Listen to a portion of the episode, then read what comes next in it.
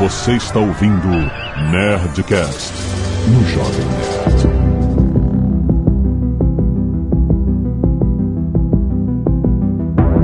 Landa, landa, landa, nerds! Aqui é Alexandre Antônio, Jovem Nerd. O bagulho continua estranho, mas de uma- por uma distância segura. Aqui é Beto Estrada e eu nem lembro mais como se grava podcast. Aqui é Carlos Joutor e nessa segunda temporada a piscina tava meio cheia. Aqui é o Leonel Caldela e chegará um dia em que os jogadores de RPG salvarão o mundo. Olha que bonito. Aqui é o Rex e eu sempre quis ter muletes. Aqui é o Azagal e se o Beto tá aqui, significa que o problema é o Diogo e o Afonso.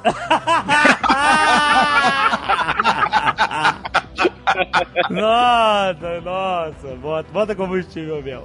Muito bem, nerds, estamos aqui para falar de Stranger Things 2, rapaz. Não é segunda temporada, é Stranger Things 2 o nome da parada.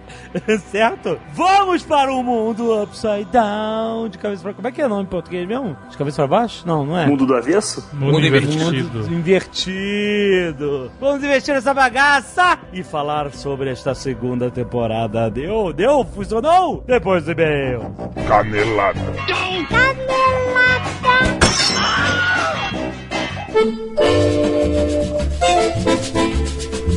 bem, Azaghal, vamos para mais uma semana de e-mails e caneladas anárquicas. Vamos. Azaghal, olha só, é o Natal da Pesada Nerd Store. tá rolando até dia 20... Até dia 22 de dezembro tá rolando, olha só. Hot site para você escolher seus presentes de Natal com tudo, um monte de lançamento, decoração, acessórios, board games, How cool is that, Jovem Nerd? Ofertas pra todo mundo, pro nerd, pra nerdinhos, ofertas por estilo, pra quem é fã de cinema, pra quem é fã de terror, pra quem gosta de super-heróis, pra quem é gamer e também tem produtos exclusivos Jovem Nerd, rapaz! É claro, sempre tem, como não poderia faltar, as faixas de preço pra ajudar você a comprar seu presente. Ofertas de 50 reais, 100 reais, até 200, até acima de 300 pra quem tá, ó. Dep- que isso, cara? Tá tudo organizado no Hot Site pra auxiliar o seu poder de decisão para comprar o seu presente de Natal pra você mesmo ou pra aquela pessoa especial. Olha só.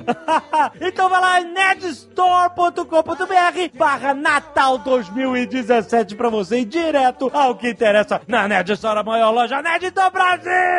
Oh! E se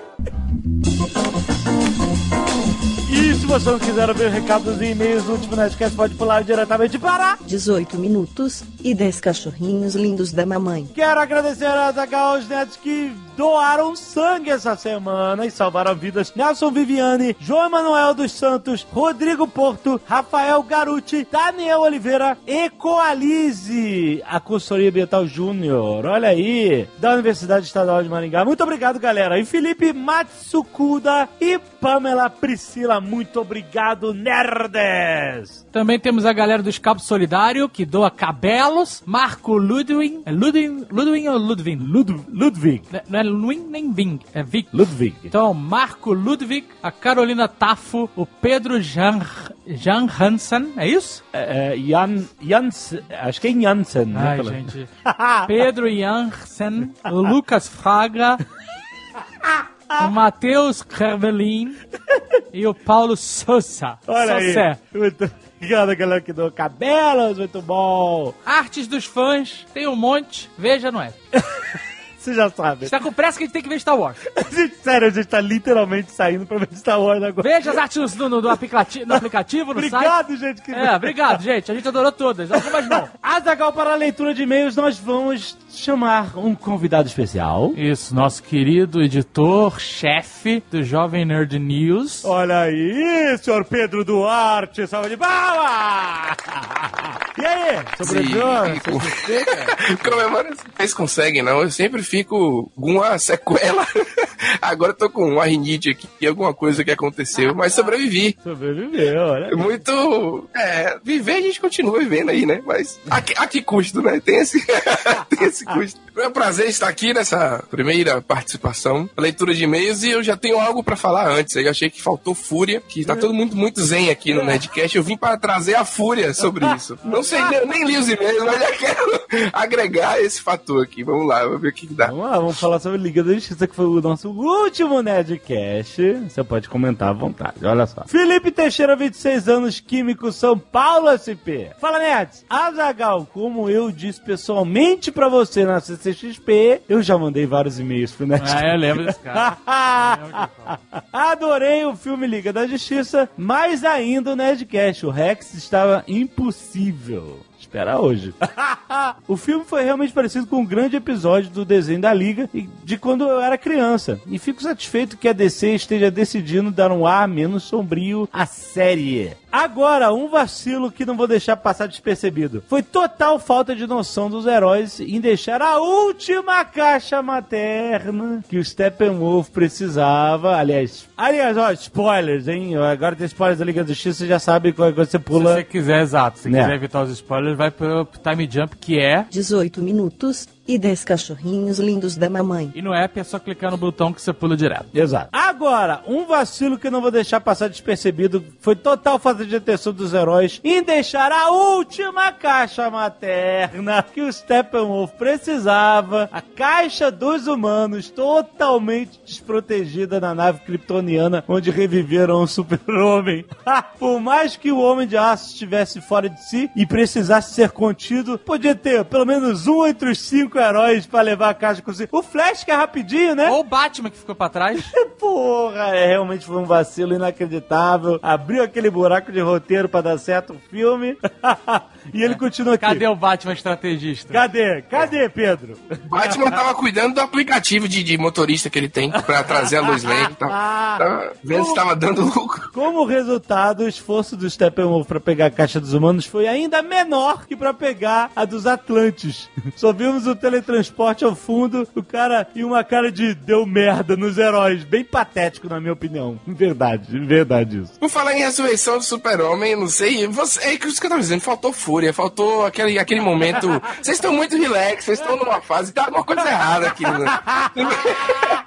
Assim, aquela cena dele ali foi muito legal. Pra mim foi a, a grande cena do filme, de, quando até ele olha pro Flash e tal, é, realmente é maravilhoso aquilo ali. Mas o que vem em diante ali, de- depois disso, é muito frustrante, cara, porque não tem uma cena próxima dele, por causa do bigode, e as perguntas que fazem pra um cara que era um cadáver, o cara era um cadáver, tipo, há minutos atrás, são ridículas. É, você está cheiroso, passando assim a mão no peitoral, Pô, cheiroso dentro de um Justamente a expectativa da Lois Lane era o cara era um defunto, maluco. Aí o cara parece Ah, então é um super poder novo. Ele, ele, ele tem, tem sopro, super velocidade e o poder de cheirar sempre bem. Nunca usar desodorante, ele nunca vai gastar. Não faz sentido, não. Isso foi muito horrível. Como é pra você estar vivo de novo? Da coceira. Da coceira? Quem vai responder isso, Alexandre? É. Jovem Nerd, Alexandre. Mas, cara, Não, tá errado. não, não, não, não, peraí. Dá Mas para pra pensar, o cara acabou de ressuscitar, com- tá cheiroso, com cheiro de defunto. Não, não. A pessoa. Então, tem que desligar tudo. Tem que. Vocês estão muito light. Eu não, não, não, não tenho. É uma coisa. Não dá. Ali foi demais. Não, é uma cena linda, né? No Olha campo. da coceira, eu entendo. Da coceira é justamente, ela faz uma pergunta super profunda, filosófica, o cara voltou da morte, e a resposta é uma coisa superficial, mas de propósito, pra fazer um. Entendeu? Não, não entendi. Isso é boa vontade demais. Não, cara, não é, porra, não, Não, não. Não é Olha aí, que filosofia. isso? O cara respondeu o que ele tava sentindo, tava sentindo coceira. É, mas é uma boa resposta, eu acho. É uma resposta de tipo Douglas Adams, uma- entendeu? Não é uma É, coisa. mas é uma quebra de expectativa, sacou? o que, que mais ele Ah, vai responder? Ele não sabe, ele tá vivo? Ele É só- frio, podia falar é frio. É. É, aí seria. é, tudo bem. Tá, é, é, mas o cheiroso eu não vou relevar, não. Esse vacilo cheiroso- da caixa materna, é, eles deixaram ela sozinha, realmente é o maior furo, foi, não tem desculpa. É, isso, com certeza. Mas é que nem o Biff Tannen devolveu o DeLorean no mesmo lugar que ele deixou lá em 2015 pro Dr. Brown e o Martin McFly botar no tempo e estragar o plano dele, né? É um furo que a gente deixa passar. Aí, aí você decide se certo. deixa passar ou não. Mas beleza, vamos lá. Ele continua aqui. Mudando de assunto, eu gosto bastante do fato de haver um número pequeno de heróis heróis na Liga da Justiça. E espero que continue assim. A quantidade de filmes de heróis na Marvel Cinematic Universe é imensa. E isso sempre me confunde, me deixa completamente perdido. A DCU realmente começou ruim, mas está entrando nos eixos. Se a partir de agora construindo melhor seus personagens sem expandir muito o universo, talvez introduzindo mais alguns poucos heróis, iremos criar mais simpatia pelos seus personagens e talvez até mesmo o Ben Affleck fique mais feliz de ser o Batman.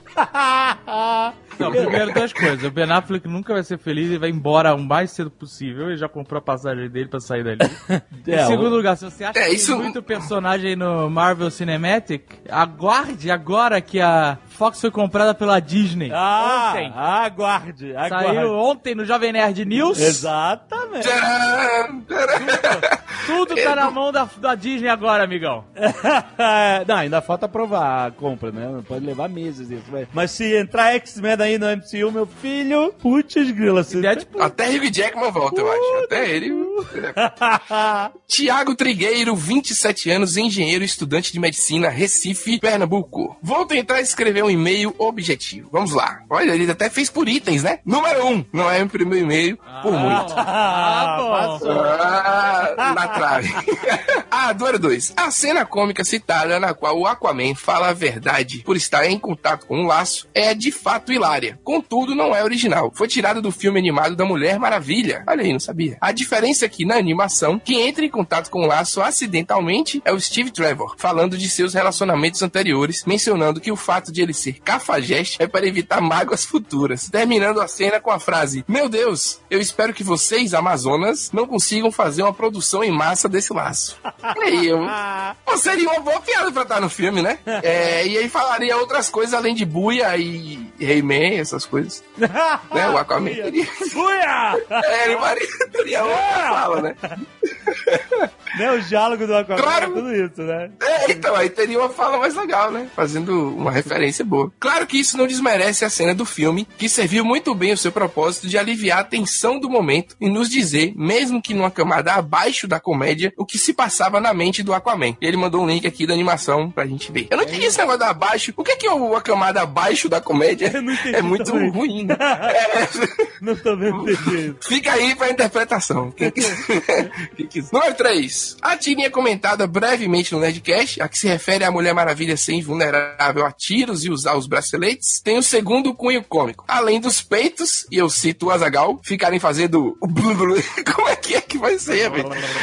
ah, ah, meu Deus do céu. Há também o fato de que os atiradores, quando notam o, ah, o balançar dos seios, passam a mirar nos peitos da Mulher Maravilha. Segue a imagem da tirinha complexa. Ou não complexa, não completa. mano. Mas esse cara tá vendo subcamada em tudo, né? Caraca, cara? Ô, vou é o menino cebola, esse cara. Ah, olha, mas é, mas é verdade, hein? E até mais e obrigado pelos peixes. Muito bom. Ai, caraca. É, é, mas o mundo era muito diferente, viu? Eram umas coisas meio malucas aí que tinha. Mas essa tirinha não é verdadeira, é uma tirinha de fã. É? É, é, é. Bem não antiga. É o... Não, mas não é o quadrinho, cara. Impossível. É. Temos que apurar aqui no Nerd News agora. É, é, Kylan Parody, é uma paródia. Pura Ah, então- fonte. Ah, A pura tá escrito na prova de. Não, é isso. a- a- o super-homem fala: por que, que você. Se você é invulnerável, por que, que você fica, né? Defendendo bala com os punhos. Aí fica batendo tudo no peito dela e fica. Blá, blá, blá, blá. Aí ele, entendi. Ela volta a defender com os braceletes. Se você está no nosso querido app, você viu isso tudo. Rodrigo Bigode, 32 anos. Olha aí, Rodrigo Bicote. Historiador Sorocaba, São Paulo. Hello, nerds. Esse é especificamente o meu quarto e-mail. Ó, aí Muito bom. Tendo visto e ouvido por aí muitas reclamações e dúvidas quanto às motivações do Steppenwolf, o que ocorreu aí também com participantes do Nerdcast. Complementando informações do Rex, o nerd mais forte do mundo, o Steppenwolf é um general do Darkseid. Seu objetivo é expandir o império de Apocalipse, dizimando novos mundos e trazendo cada vez mais soldados para o exército do novo deus. No filme, Isso aí é mentira.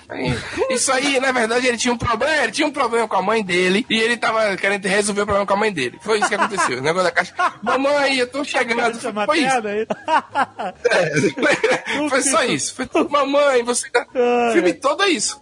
No filme, vê esse é a primeira tentativa da invasão na Terra, a derrota do vilão pela mão dos deuses, Amazonas, Atlantes, Homens e Lanternas Verdes. E agora entra na parte que, ao meu ver, ficou subentendida. Vejam a ânsia do Steppenwolf de pular da nave no final do combate e continuar guerreando, mesmo percebendo a derrota iminente. Ele é, acima de tudo, um guerreiro vendo sua honra ser manchada. E pior, ele teme a punição de Darkseid perante a sua falha. A partir daquele momento, conquistar a Terra torna-se uma questão de honra, uma questão de readquirir o respeito de Darkseid. A partir do momento em que as caixas maternas dão um sinal de vida no Batman vs Superman, ele vê essa chance surgir e parte para a Terra, seja sob ordens diretas do grande vilão ou não, acreditando que sim, pela fala no trailer retirada do filme, ele fala lá que a Terra tá sem kryptonianos, sem lanterna, sem porra nenhuma, entendeu? Né? Eles tiraram do filme essa fala, realmente. Ou seja, a conquista da Terra seria sua redenção perante Apocalipse. Justamente quando ele falha e seu machado quebra, o medo que ele sente não é pelo poder dos heróis, mas sim porque agora, definitivamente, ele sentirá a fúria de Darkseid. E ele foi diretamente pra ele, né? Depois fugiu dos bichos. Aquele beijo na teta e parabéns pelo excelente trabalho. É mais uma pessoa com excesso de boa vontade aí pra poder interpretar isso tudo. Né? Vamos, vamos ser honestos. Vamos, vamos Ah, aqui não, né, foi uma criar boa interpretação, vai. Ah, eu gostei da interpretação Não. que o medo dele não era de fato dos heróis, mas sim da punição que ele sofreria. Isso é, É, legal. é. Isso fica até melhor do que tá com medo dos heróis só porque quebraram o machado dele. né? Exato. Olha aí, Pedro. Uma boa vontade. Cadê? Toma um ansiolítico, Pedro. Muda Não, mas você, não é possível, não é possível. É, não.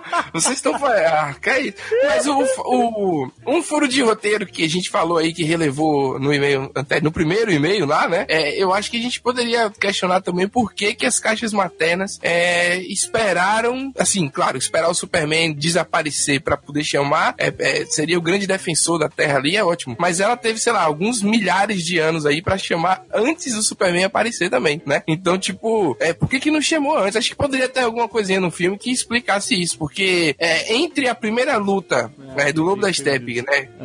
N- Não faz sentido? É, e aí isso foi meio que. Isso poderia ter sido explicado. Mas é algo que. Eu tô brincando, eu fico com esse ódio assim, mas é porque. É aquela coisa, você quer, você quer gostar do filme, mas é, essa é uma coisa que eu senti falta e que dá pra relevar também. E é isso, assim, mas essa, essa coisa aí de ele ter medo da, do, do- da consequência, acho que ele tá com medo do que ele tá vendo, porque o Superman ele chega no filme de uma maneira avassaladora, né? Ele chega realmente pra resolver de um jeito. Não tem nada pra ser feito. Ele- o cara não consegue dar um soco, um, um respirar próximo do Superman, de tanta diferença de força. Isso foi muito esquisito, assim. O Superman não pôde soltar a força. Eu acho que tudo foi por causa do bigode, sabia? Até a cena, assim.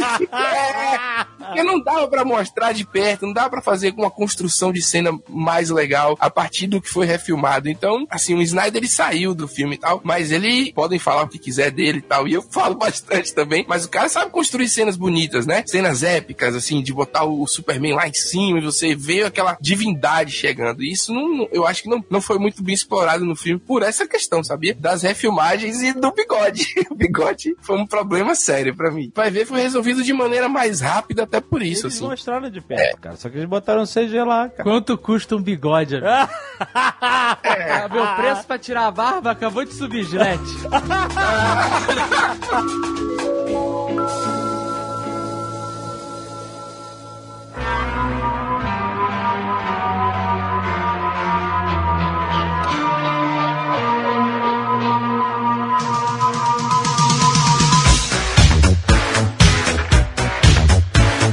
Eu gostei, mas a primeira é muito melhor, né? Primeira temporada. Foi mais maneira. Ou o que, que vocês acharam? Ah, Cara, a primeira temporada foi um misto de emoções que os caras conseguiram fazer uma série nos 80, é, respeitando assim, bem o universo e o, e o ano e toda aquela coisa de cidade do interior, aquela coisa que a gente tá acostumado em Stephen King ou quando a gente via em filmes como Goonies. Assim, então, assim, foi meio que trazer isso de volta pros tempos de hoje, onde num tempo de tudo é explosão, é tudo pam, pam. Os caras conseguiram trazer uma coisa retrô e que funcionou, foi bem impactante. Marcante. Então, no meu ponto de vista, realmente, a primeira tem esse aspecto bem divertido, assim, sabe? Te prende em tudo, assim, a história é maneira, você gosta dos personagens, é- a história por trás é boa, assim, então assim, é um misto de nostalgia bem feito, assim. Pra quem foi dos anos 80, isso foi muito, muito maneiro. E pra quem não conhecia essa época, começou a conhecer. Então é legal ver essa releitura. Mas tu não achou que. tipo, não começou desnecessário pra caralho, assim? Tipo, até o, sei lá, o terceiro, quarto episódio, tu tava com a sensação de que, beleza, deu dinheiro, vocês estão forçando a barra agora? É, assim, é nítido que beleza do dinheiro, vamos forçar lá.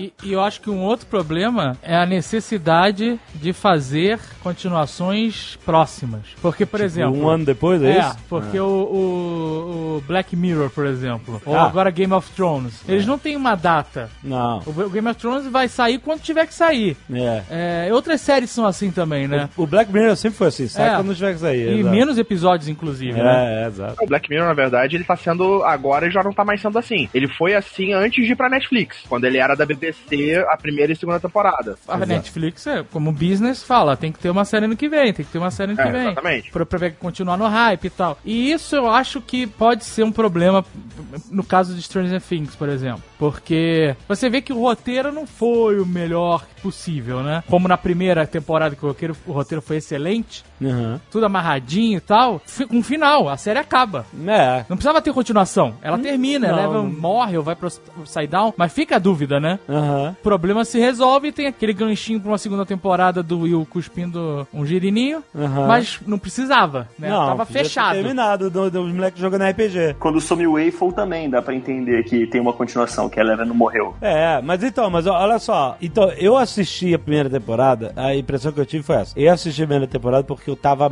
achando foda tudo que eu tava vendo. E a impressão que eu tive é que eu tava assistindo a segunda temporada porque eu gostei da primeira, sacou? Não porque eu tava achando foda o que eu tava vendo.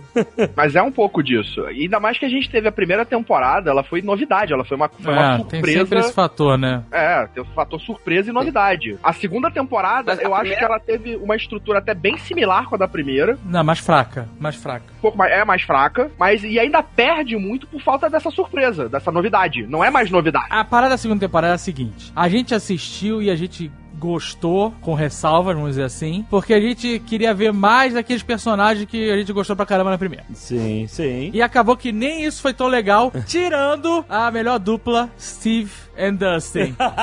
melhor, melhor dupla. É, foi foda mesmo. Porque o Steve era um babaca na primeira temporada, mas se redimiu fodamente no final. Exato. E veio redimido já na segunda e Foi. virou babado da graçada, cara. Pô, cara, é muito maneiro. Eu acho a coisa mais irrealista do Stranger Things, cara, não é o Upside Down, não é o Demogorgon, é o bully da escola ter virado o cara mais legal do mundo. tipo, amigão, assim, tipo, deixa eu te dar uma dica de como tu pega a mina, deixa eu te proteger. Mas, mas, Mas eu Leonel, acho que isso mas, tem a ver com os acontecimentos da primeira. Tipo, o que eles viveram todos ali juntos e aquele segredo todo que eles têm. É, criou um bond. Um, é, um bondozinho ali deles ali. E todo bully é um cara inseguro, todo bully é um cara inseguro. Exatamente. O que é legal é que, por incrível que pareça, o personagem do Steve, apesar dele ser o cara do bullying do primeiro, mostra que ele é um cara, assim, apaixonado pela Nancy, entendeu? É, o, o sacrifício que ele fez de, assim, de, de fazer o silêncio, de não levar o negócio adiante, sabe? De tentar proteger Não, ela. e tem outra coisa, tem outra coisa. Normalmente o bully é um covarde, porque quem faz bully só faz bully com galera mais nova. É. Não existe bully de baixo pra cima. não, não existe. Nem bullying na horizontal. Não. Só eles irem, a- a- sei lá, 99%, pra não tirar 1% aí, é de cima pra baixo. É um cara mais velho, mais forte, escrotizando pessoas. Que- E pode mais existir da, fracas, de cima, de, da mesma, na horizontal se for com, com pessoas mais fracas. Ok. Mas não- você nunca vai fazer bullying com quem, é, com quem é mais forte que você. Não. E ele provou no final da primeira temporada que ele não é covarde. Porque ele pegou um taco É, de beisebol é, e cara. enfrentou o Demagorgon, cara. É, de baixo pra cima. isso foi foda. Isso e foi enfrentou o foda. Demagorgon sinistramente, porque, tipo, ele conseguiu fazer o bicho recuar. Não, girando o taco de beisebol. Foi foda pra caralho. Não, mas uma parada que foi maneira, que eu acho que o mais legal dessa amizade do Steven com o Dusty foi que ninguém esperava. Ninguém. Foi assim, é a, é a Exato. parada mais. Foi a maior surpresa da parada. Foi tipo assim, caralho, quando você vê eles conversando, quando ele, quando ele chega na hora com aquele vasinho de plantas com a florzinha, ele fala, é pra mãe dela? Não, então esquece, vem comigo. Não, é, o Dust é o melhor personagem. O é, é maravilhoso, cara. Esse diálogo é, É incrível. Quando ele chega pro pai do garoto e fala assim: o garoto tá aí, não, porra, até o merda, tu não serve pra porra nenhuma. E vira as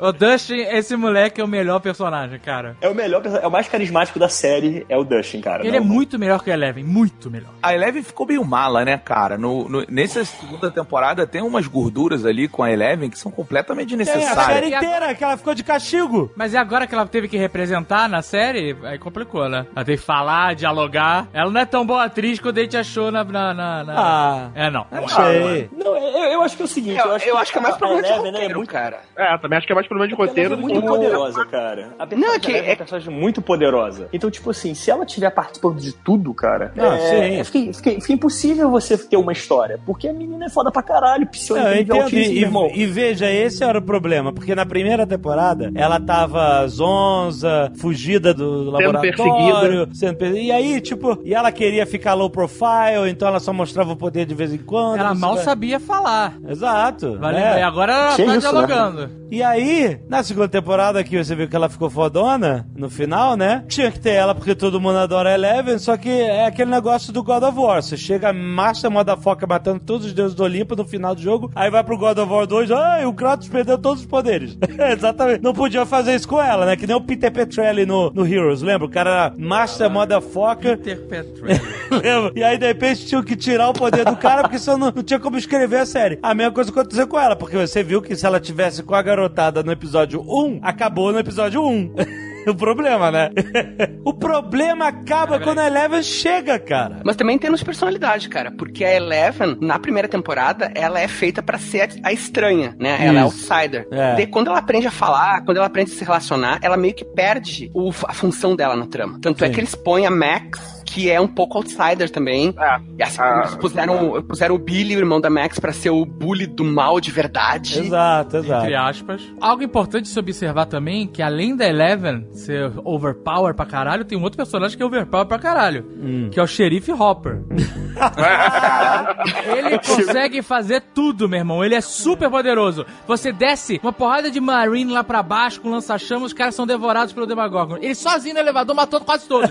exato, né, cara? Ele é foda. Ele tomou peito de Upside Down na cara e não aconteceu Não nada. aconteceu nada, gente. Caralho, fudeu, o cara vai morrer. Não, não, tô bem. galera, é muito Tô- simples. Tô de boa. O cara é nível alto. O Não, e é olha nível só, alto. olha, e outro poder dele, ele é extremamente carismático, likable. O, o- na primeira temporada, os agentes lá do Brennan, lá do coisa, eles mataram um cara porque o cara viu a Eleven. O cara viu a Eleven, né? O cara O mataram lanchonete, né? na lanchonete, E não exato. teve nem nada de pray for dono da lanchonete, né? Não, não teve. Nego se incomodou pra caralho com a Barbie, o cara morreu também ajudando a Eleven e foda-se. Exato. E aí, o Hopper não só viu a Eleven, mas entrou lá dentro, entrou no Upside Down, saiu e no final os caras. Você, você é um cara maneiro, a gente não vai te matar, não. Você é de boa. O negócio é que no final da primeira temporada houve uma troca de, de management ali. O Brenner morre, e aí quando entra a galera nova, a galera nova já não tá com aquela mesma coisa, vamos matar todo mundo. Já é uma Por galera que, que tá tentando merda. resolver o problema de outra forma. Mas eles mataram o cara na primeira temporada. O cara é realmente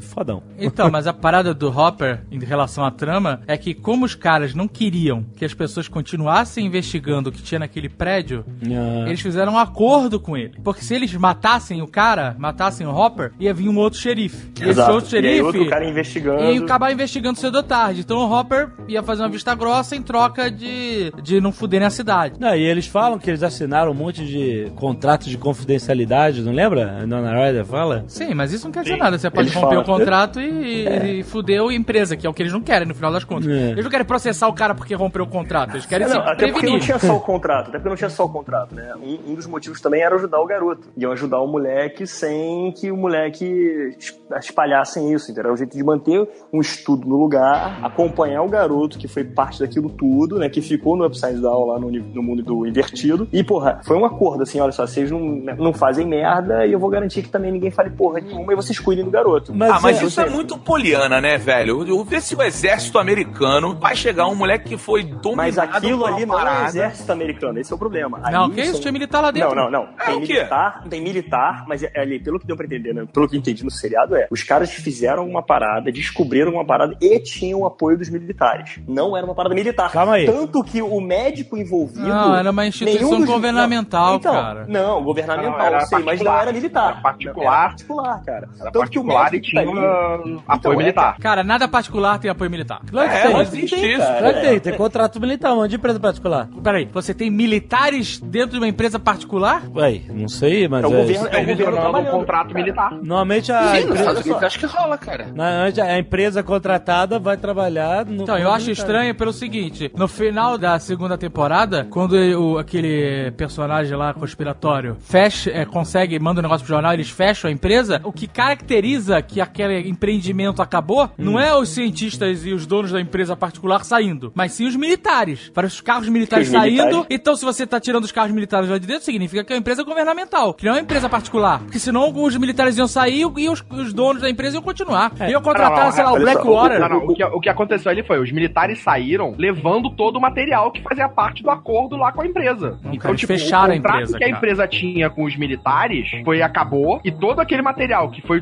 feito, criado e construído nessa relação é dos militares. Não, Não, mas, tudo olha, bem, mas olha só, mas olha só, é uma, se é uma empresa que está estudando uma- um rasgo de outra dimensão que se abriu aqui na nossa, pelo amor de Deus, o governo americano botou o exército lá porque quer controlar a parada. Aí veio o Paul Reiser, que começa como um médico super cético e gelado e trata errado e o nego fica puto com ele, e de repente ele é um médico bonzinho que percebe que a família não pode. Pô, isso é muito poliana, cara. O seriado, ele, o- legal do Stranger Things era um seriado de criança que tinha uma pegada bem pesada quando era preciso. E aí, de repente, ele vira tudo que. tu- todas as soluções necessárias ele te entrega. Aí ficou muito forçado isso, cara. É que não tem vilão na segunda temporada, né, cara? Os o vilão é simplesmente o Shadow Monster lá do Upside Down. É. O exército é bacana, o, o, o Merabout lá, o Paul Reiser é bacana. Todo mundo é legal, cara. Menos É, o Shadow até a Monster, escolha cara. do Paul Reiser foi uma coisa assim pra deixar essa ambiguidade, Pra fazer ele parecer ser um vilão. É, e na é, verdade todo não filme que ser. o Paul Reiser participou, ele é meio que duplo, né? Ele é meio filho da Não, puta. n- nem isso. Foi mais, é mais por causa do Alien mesmo, do Alien do É. Resgate. Da- do personagem Então, dele no ele Alien. é um filho da puta. Só, só uma coisa, Beto. A, a parada é que você falou assim: tem uma empresa, o exército, sei lá, cuidando de um rasgo dimensional lá. Na verdade, o programa original dessa pesquisa era tentar induzir poderes mentais e pacientes, e a Eleven nasceu de uma paciente, e é a Eleven que criou o rasgo, entendeu? Eles queriam é, criar seres humanos que pudessem localizar, espionar os russos na Guerra Fria, aquela porra. É, na entendeu? verdade, Na verdade, era um projeto pra se utilizar de mutantes. Na verdade, a segunda temporada mostra que era uma era multidisciplinar, né? É, aham. Porque eles estavam pegando é, fazendo experimentos com crianças e cada um tinha um poder diferente. Exatamente. Então a é. gente na primeira temporada viu o caso da Eleva, mas existiam outros casos. Mas isso não, cara, é impossível uma empresa particular fazer isso. É, isso Ela é vai ser governo. descoberta, cedo A parada-. Olha só, É, é, a muito parada simples. é- Olha só, olha só. É muito simples, cara. Os Estados Unidos é exército é uma coisa, ciência é outra. Os caras estão. O, o exército está ali para aproveitar o que foi criado e usar isso em fins militares. Mas qual é a relevância de ser uma empresa ou não ser, cara? Que discussão é essa, né? é. Agora tem uma coisa que eu pensei agora, hein? Será que essa empresa é a mesma empresa que fazia os scanners somente para destruir? é o mesmo tipo de poder. É, tipo isso. Mas a, a instituição ela dá esse shift da primeira temporada pra segunda. Ela deixa de ser aquela. Nós estamos aqui fazendo esse projeto sinistro e temos que matar e destruir tudo que souber desse projeto. Para uma empresa que vamos tentar limpar a merda que aconteceu e tentar fazer cara boa, cara boazinha. Olha, nós somos bonzinhos, nós somos bonzinhos, vamos tentar limpar a merda. Porque eles não têm mais nada lá dentro. É, Mais ou menos, eles estavam continuando pesquisando, eles só não queriam chamar atenção. Mas estavam pesquisando agora outra parada. Eles estavam pesquisando somente o, o buraco.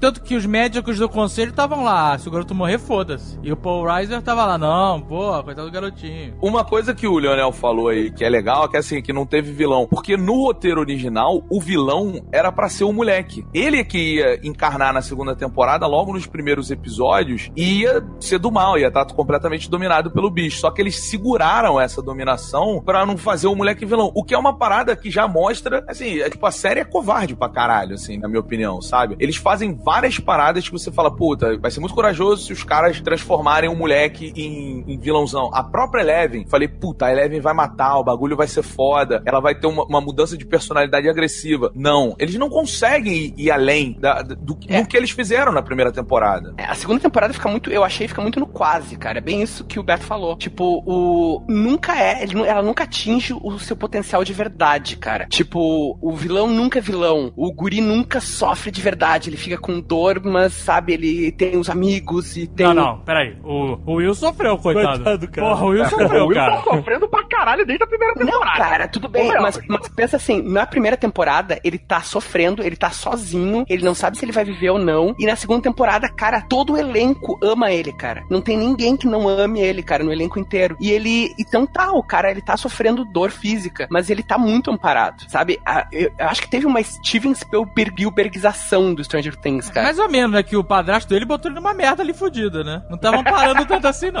é verdade, tem razão. O negócio é, tipo, mas isso acho que tem um pouco a ver. A primeira temporada ela foi muito mais Stephen King e essa segunda temporada muito mais Steven Spielberg. Então, a primeira a, também segunda temporada foi muito mais produtores metendo a mão, na minha opinião. tipo, ah, não, Eneva não pode ser vilão. Ah, não, Will não pode ser vilão. Aí vamos fazer um vilão monstrão. Ah, Porque, tipo assim, se você pra pensar, a Eleven no primeiro filme, cara, é uma máquina de matar, brother. É. Ela mata sem É, pensar, cara. Tipo assim, os, os, os, os militares vão chegando, os soldados, qualquer pessoa que passa, meu irmão, ela tá nem aí, tá explodindo cabeça, sabe? Então, tipo, mudar essa personalidade dela pra segunda, de ser, tipo assim, ela é fofinha, não sei o que, cara, me admirou não ter explodido a cabeça da Mad Max ali, de raiva, sabe? Sim, ela verdade, peitos- Porra, por muito menos a mulher chegou e saiu Mas assim, todo mundo, cara. Mas, mas é, lembrando da série aqui, a Eleven só matava quem ameaçava a vida dela, né? Era tipo uma autodefesa. Ela não é uma assassina fria, não é uma psicopata. Todas as pessoas que ela matou ali foram militares e tal que estavam. que iam botar ela em risco. ela né? Mas eles têm família, tá? Não, mas aí não, né, cara? porra, Cara, Rex, Como avaliar Rex, isso?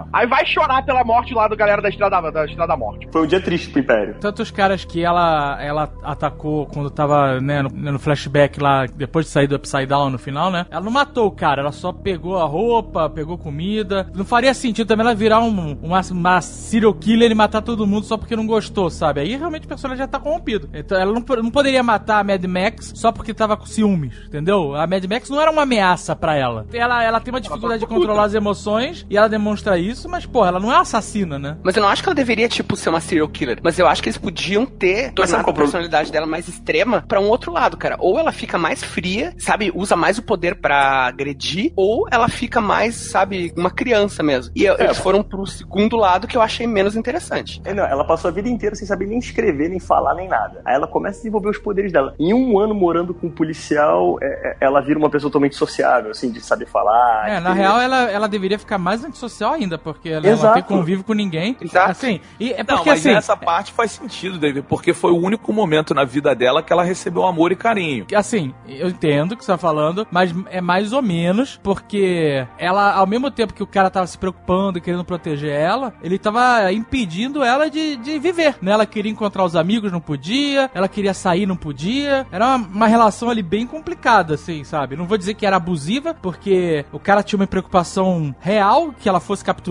e torturada novamente, né? Mas era uma relação bem complicada. E emocionalmente, pra ela, é que os personagens, nenhum foi desenvolvido emocionalmente, né? Nesse sentido, a série é bem superficial. Então, ela teve, ela deveria ter uma revolta muito maior do que ela teve, entendeu? A revolta interna dela em Exato. relação ao pai deveria ser muito mais intensa. Porque o cara era um repressor. Tudo bem que a repressão dele era pra salvar a vida dela. Ele não queria que ela fosse capturada e virasse um experimento novamente, né? Então, pra isso, ele tinha que manter ela dentro de casa, não podia encontrar ninguém. Mas isso, num adolescente, gera. Porra, num adolescente normal, gera uma revolta inacreditável. A gente. lem- Vamos lembrar de nós, adolescentes, quando nossos pais falavam que a gente não podia sair de casa. No final de semana ou durante uma semana. Quando, como que a gente ficava puto? Agora, imagina uma, uma menina, adolescente, que não pode fazer nada a não ser ver TV merda dos anos 80, que não tem nem TV a cabo, era só TV aberta. Só bozo. E que além disso é super poderosa. Imagina como seria o nível da revolta dessa adolescente, cara. Então, eu acho que podia ter sido uma coisa extremamente interessante, meu. O pai, né, o Hopper, que ele só consegue proteger a vida dela, mas acaba abusando dela emocionalmente. É, porque ele é o estilo tough love, né? Exatamente. E ela, cara, completamente, sabe, não conseguindo se controlar. Eu acho que poderia ter sido uma coisa muito interessante. Mas Não, eles foram. Eles decidiram pra relação- coisa mais piagas. Ainda tem a relação do Hopper com a filha dele, né? Com a própria filha do Hopper. É que se explicaria muito bem, porque ele, ele, com medo de ocorrer a mesma coisa, ele prenderia Exato. ela. Seria um puta trauma bem trabalhado, assim. Sim. Mas Ele- a série não quer isso. A série foi vazia, foi rasa. Ela preferiu Acho que ficar. ela foi pra um caminho mais leve. Como. Mais ou menos isso. Era tipo, saímos de um- uma temporada Stephen King e fomos pra uma temporada Steven Spielberg. Vamos pra, uma- pra um caminho mais leve mesmo. Mas, cara, Ela é- tem o tension dela, é o, o momento seguinte, dela de, Você de tem explosão, que é aquela hora que ela quebra as janelas, que ela bate as portas todas, tranca ele do lado de fora. Aquele momento é o máximo que ia chegar. Mas olha, você tem 13 passar episódios, cara. Você tem 13 episódios pra contar a série. Nove. Sabe, se você. Nove, foi nove, Nove. né, perdão? Você tem nove episódios pra contar a série. Cara, se você ficar focando só no lado emocional do personagem, cara, dá uma temporada inteira. É, mas eu tiro um monte de episódio de, de necessário que teve pra fazer isso. Sim, sim, às vezes é, é simples. A garota não tá bem, o cara que tá criando a garota também não tem um psicológico dos melhores, sabe? A garota vive enclausurada, ela simplesmente vai embora. Cara, não foca nisso, sabe? É, foca sabe no que que ela aí pode acaba fazer. ficando tudo referente a easter egg. Ah, porque durante a série o Hopper usava o elástico que a filha usava, e, E- aí no bairro de formatura a Eleven tava com o elástico que o Hopper, é. que era da filha do Hopper. E, e os ane- o, o leãozinho tigre de, de, de pelúcia que Aham. tava no esconderijo do Will, tava no hospital da Sarah, filha do, do Hopper, e tava no, no laboratório onde a Eleven ficava. Também fica criando esses easter eggs. É, é legal o easter egg, mas porra, talk to me, sabe? Conta alguma coisa na história. tipo, o, o sétimo episódio, é o sétimo que é o fatídico lá? O... É, não, vamos falar É o sétimo. Esse episódio, ele podia. Eu achei, agora vai, meu irmão. Agora vai. Agora esse adolescente vai pirar. Agora vai virar loucura. Aham. Vai pra cidade grande. É. sabe, vai ser Bart Simpson a parada. Sabe qual é? Morar com cracudo, vai ser um inferno. Ganhar dinheiro doando sangue. Sabe aquelas coisas que o Bart faz? Caraca. O Bart Simpson fez isso, doou doou sangue pra ganhar dinheiro. Quando ficou preso na França. E aí acabou virando um, um, um spin-off Aham. da série que não levou a lugar nenhum. Que ela foi, ela fez, aconteceu. Primeiro foi incrível, né? A garota que mal sabia falar um ano antes, agora consegue pegar ônibus inter- interestadual, consegue pegar carona com o caminhoneiro, consegue fazer tudo, né? Aham. E aí depois ela chega lá e enco- encontra a mãe, faz aquele negocinho dela lá, aí descobre que tem que procurar lá outra menina, vai atrás da outra menina, chega na- num beco sinistríssimo, sinistro, ninguém abusa dela, inacreditável. Não, mas não, não, não Sim, cara, consegue, todo nem consegue. mundo- Nem, legal como, na nem tentam, nem tentam. Os mendigos e os viciados, vem uma garotinha, novinha, limpinha. Porra, pelo menos tentar roubar o dinheiro dela. Alguma coisa, ninguém fez nada. Cara, cara, mas aí vamos lá, vamos lá. Você viu a criancinha, a garota, entrando num beco escuro como a moral. É Men in Black, cara. A teoria é Men in Cara, Black. Não é Men in Black, cara. O cara louco de droga vê uma criança entrando, ele vai querer roubar ela, cara, no mínimo. Bandido é, bandido é oportunista, cara. Vai ver a criança sozinha entrando É, no beco tá escuro. louco. Vai É. seguir atrás. Ia ser mais legal se isso acontecesse pra mostrar logo duas cabeças explodindo, sabe? E Não, pra ainda, lá. ainda tem outro, cara. Ela chega, aí encontra a turminha do Ramones do Bem, que quer salvar o planeta, o caralho. Mas não é, todo, mu- todo mundo é legal pra caralho, todo mundo é, é super É divertido. o Watch Dogs, olha, esconderijo do Watch Dogs. É, aquela galerinha ali muito zoada. Aí do nada, a galerinha do mal mata. Mas é do nada aquela galera mata a gente. Ninguém ali era mal o suficiente pra, porra, vou matar uma pessoa. Aí tem aquela virada e aquela menina, porra, o link daquela menina é muito ruim. Que aparece uma parada no começo da série e tu fala, tá, maneiro, vai, vai pra outro lugar. Aí não, do nada puxam aquela mulher pra ela ser, tipo, a, a professora. E uma cena muito merda, uma parada Cara, merda. aquela cena me lembrou muito o, aquele primeira classe, o Xavier e o, e o Magneto, quando ele fala, libera sua mente, sabe? Pense numa coisa que te dê amor e ódio, sabe?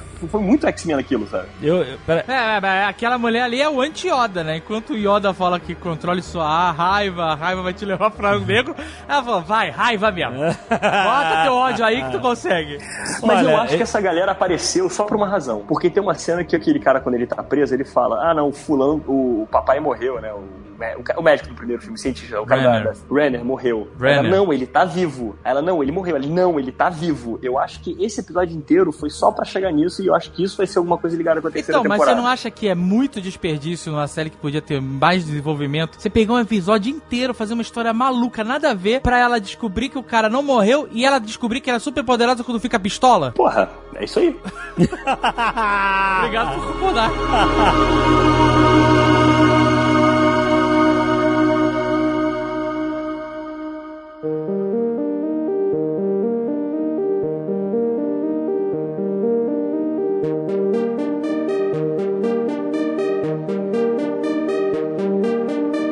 Eu fui ver Stranger Things já um pouco, sei lá, um mês depois que lançou, e aí e já tinha muita gente falando na internet. E aí eu tava sabendo desse tal episódio 7, caralho, episódio 7 tal. Eu não, eu não fui ver o que que era, mas eu vi que tava sendo muito falado. Eu falei, puta. Aí quando cheguei no episódio 7, eu falei, ó, é esse.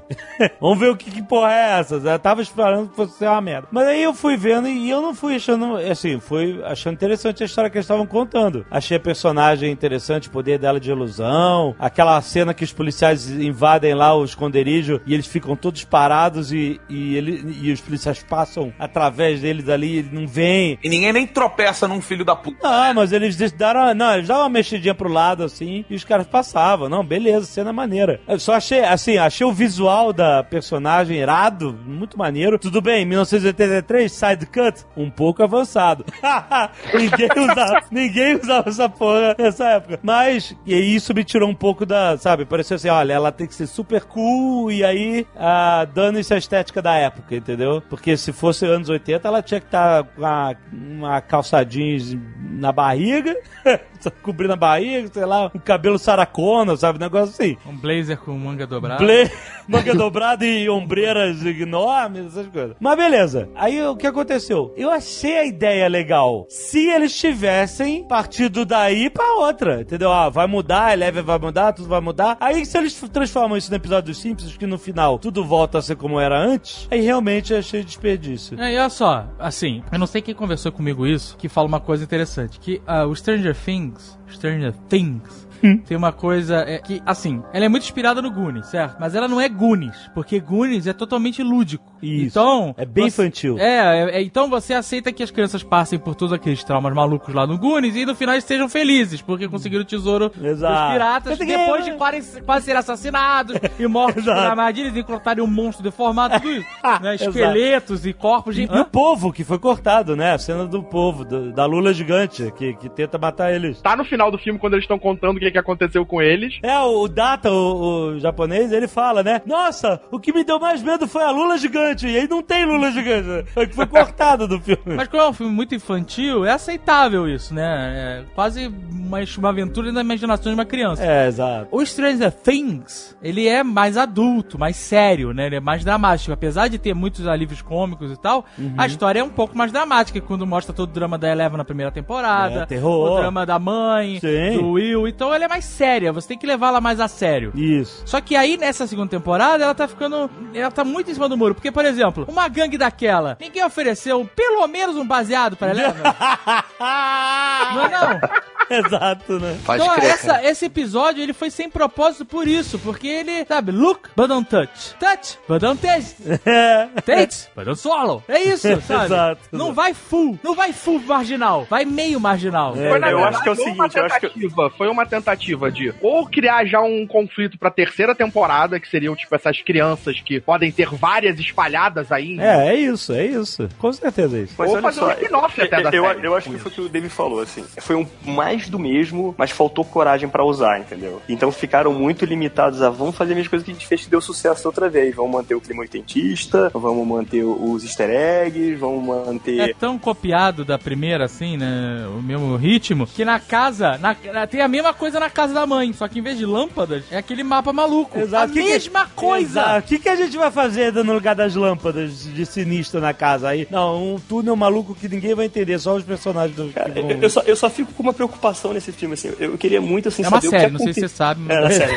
Eu, que- eu queria muito saber o que aconteceria se, um, um, por exemplo, depois de tudo que aconteceu na primeira temporada, na segunda, se um assistente social visitasse a casa. Entendeu? Vai encontrar um moleque queimado, desidratado, é, sabe, é, torturado. Caralho, cara, é a pior mãe da cidade, sabe? É simplesmente isso. Cara, o que eu achei desse episódio é que no resto da primeira e da segunda temporada, os personagens eles são, eles parecem pessoas reais. Mesmo que seja uma coisa mais idílica, assim, eles parecem pessoas reais. Mas aquela ganguezinha, cara, eles parecem personagens de um filme. Parece um filme.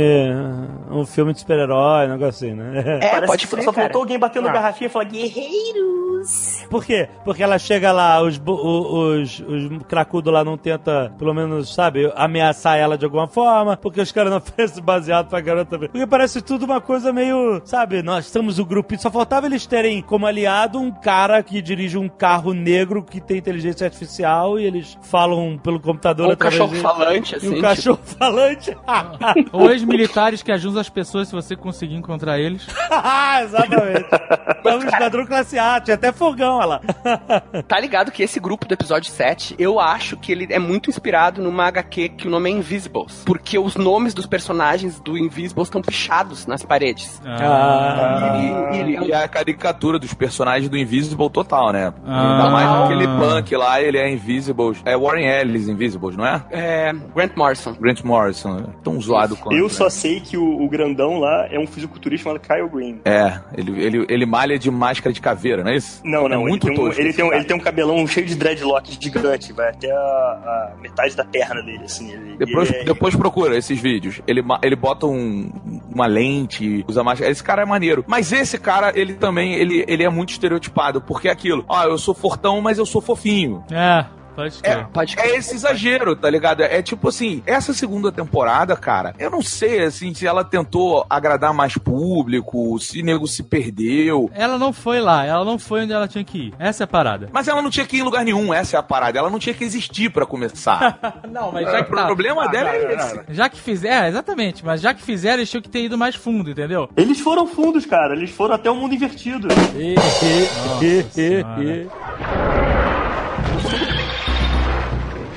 senhora. Eu acho que a gente consegue definir da seguinte forma: existe uma ópera do Richard Wagner chamado Götterdämmerung. Se chama em português é o Crepúsculo dos Deuses. E tem uma história do Invisibles que o nome é Glitterdämmerung.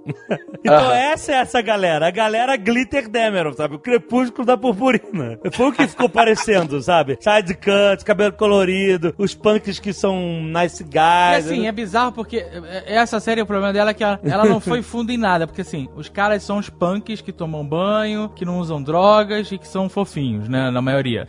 Mas são assassinos e ladrões. Exato, né? Bizarro, né? que no começo do episódio, eu tava com a ideia ali de que a garota influenciava eles. meio- Os poderes dela, ela usava pra fazer com que cada uma dessas aquelas pessoas ali tivesse fazendo aquilo do lado dela. Então, tipo, aquilo ali não era a personalidade deles. Depois, claro que isso se perdeu, mas pra mim, eu acho que isso teria sido uma ideia muito melhor pro episódio de que, na verdade, aqueles caras ali podiam ser qualquer merda e quem controlava eles era ela. Por que, que eles são não realistas? Porque eles são fruto da imaginação de uma guria que foi criada trancada no laboratório. Ia ter ficado foda essa tua ideia. Exatamente. Ia ser muito bom mesmo. Agora, Era é que uma eu coisa que eu entendi. Ela, ela tava caçando, tá? Ela caçava as pessoas que fizeram mal a ela Isso. do projeto. Tipo, tipo V de vingança, exatamente. Então aquela galera toda ali também foi vítima de projeto? Porque, tipo assim, por que aqueles caras estariam com ela de graça? Exato, eu não vi motivação nos outros caras. Exato. Nela eu entendia. Beleza. Ela controlava eles. Não tinha, pra mim, eu Não, não isso. porque os poderes dela não são mentais. Mas o Fortão Fofinho falou: Ah, eu quando eu conhecia. Qual era o nome dela? Rádio? Kali. Rádio, né?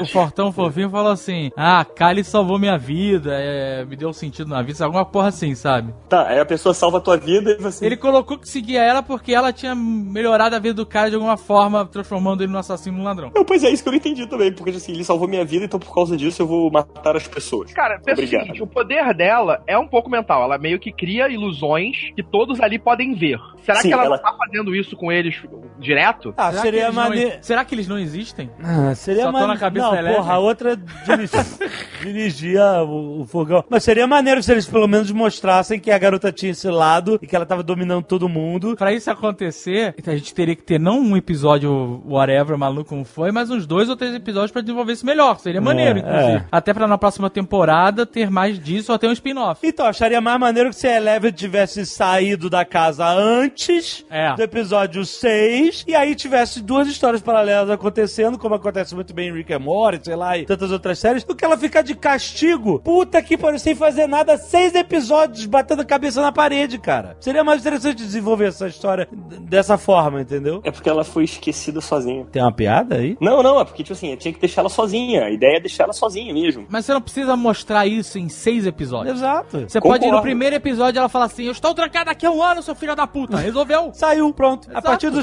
episódio 2, a história é paralela mostrando. Desenvolve e fica ela e ele. ele. Aí ele esquece dela. Aí ele lembra dela. Aí ela fica puta, ela vê novela. Aí eles gritam. Ah, não acontece nada com a Eleven até o episódio É, 6. é. Aí no episódio 7 tem que resolver tudo da Eleven. Exatamente. Aí tem que. Aí Eleven, a série, a, sé- a participação da Eleven na série é 7, 8 e 9. É isso. É, exato. Correndo, em vez de desenvolver os poucos. Porque Exatamente. tem uma lenga-lenga enorme, um monte de episódio, cara. O problema foi, não desenvolveram ela nessa temporada. Ela foi praticamente, tipo, não teve desenvolvimento quase a temporada inteira, porque ela fica naquela coisa da prisão. Não desenvolvem direito o relacionamento dela com o Hopper, que eu acho que poderia ter tido um desenvolvimento melhor ali. Ah, mas ali deu pra entender que foi um abusivo. Aquele contato que ela tinha com o Mike, que ela ia pra ver o Mike, e aí, tipo, aquela visão que ela tinha, podia ter rolado alguma coisa ali, algum contato. Como ela já tinha mostrado que podia fazer isso na primeira temporada. Mas sabe como é que você ganhava tempo nessa série pra desenvolver mais coisas? Corta totalmente Mad Max e o irmão Bigodinho.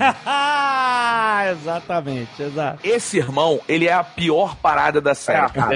Eles tentaram criar, fala assim, vamos fazer uma referência do It. Aí bota lá o personagem que é o mal. Do It, não só do It, né? De todos os É, filmes do, do, do 80. Conta Comigo, é. É. de todos os Vamos Ele botar é o, o- vilãozão do mal e vamos, do mal. e vamos tentar justificar ainda, mostrando que o pai dele é violento com ele. Aí, tipo, caralho, do na- não serve pra a Mad Max pra nada. E ainda é um personagem chato pra caralho. Ah, não achei não, A cara. Max, eu não- a Max eu não tenho problema com ela. Eu até gostei do efeito que ela faz no grupo. Ela é menor de idade, você sabe, né?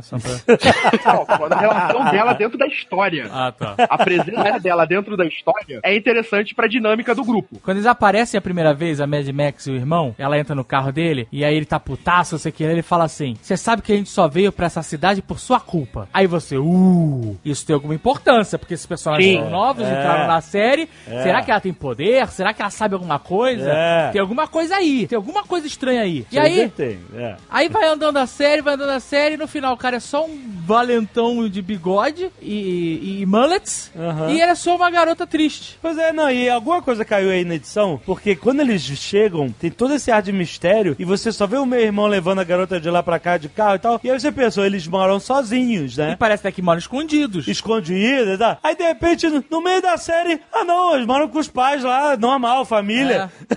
Só que o pai é um escroto, como todo pai nos anos 80. O grande problema da Max e do Billy é que eles tentaram fazer uma construção pra ele ser um vilão, para que foram é, building up, foram fazendo um drama pra ele. Não, ele é isso, é isso, é isso. E aí você chega no episódio em que eles vão revelar o que, que ele é, ou que ele vai fazer alguma coisa, e ele acaba não fazendo porra nenhuma e não revelam nada. Então, o personagem é uma perda de tempo, sabe por quê? Porque a gente já passou pela primeira temporada. O Bully Valentão já acabou, cara. O, É. a- a- a- o drama agora é maior. Então. O drama agora é outros conflitos. Aí você quer reformular a fórmula inteira. E aí a única função da porra do Billy lá, do Billy Bigode, a única função dele é dar uma surra no Steve, no Não, final. então, E e essa eles surra pe- fez os garotos escaparem. Pegar E- o carro dele. E é isso, era a única, isso dava pra ter feito de mil milhões de maneiras diferentes sem gastar tempo com esse cara. E olha só, esse cara, o Zac Efron genérico, ele.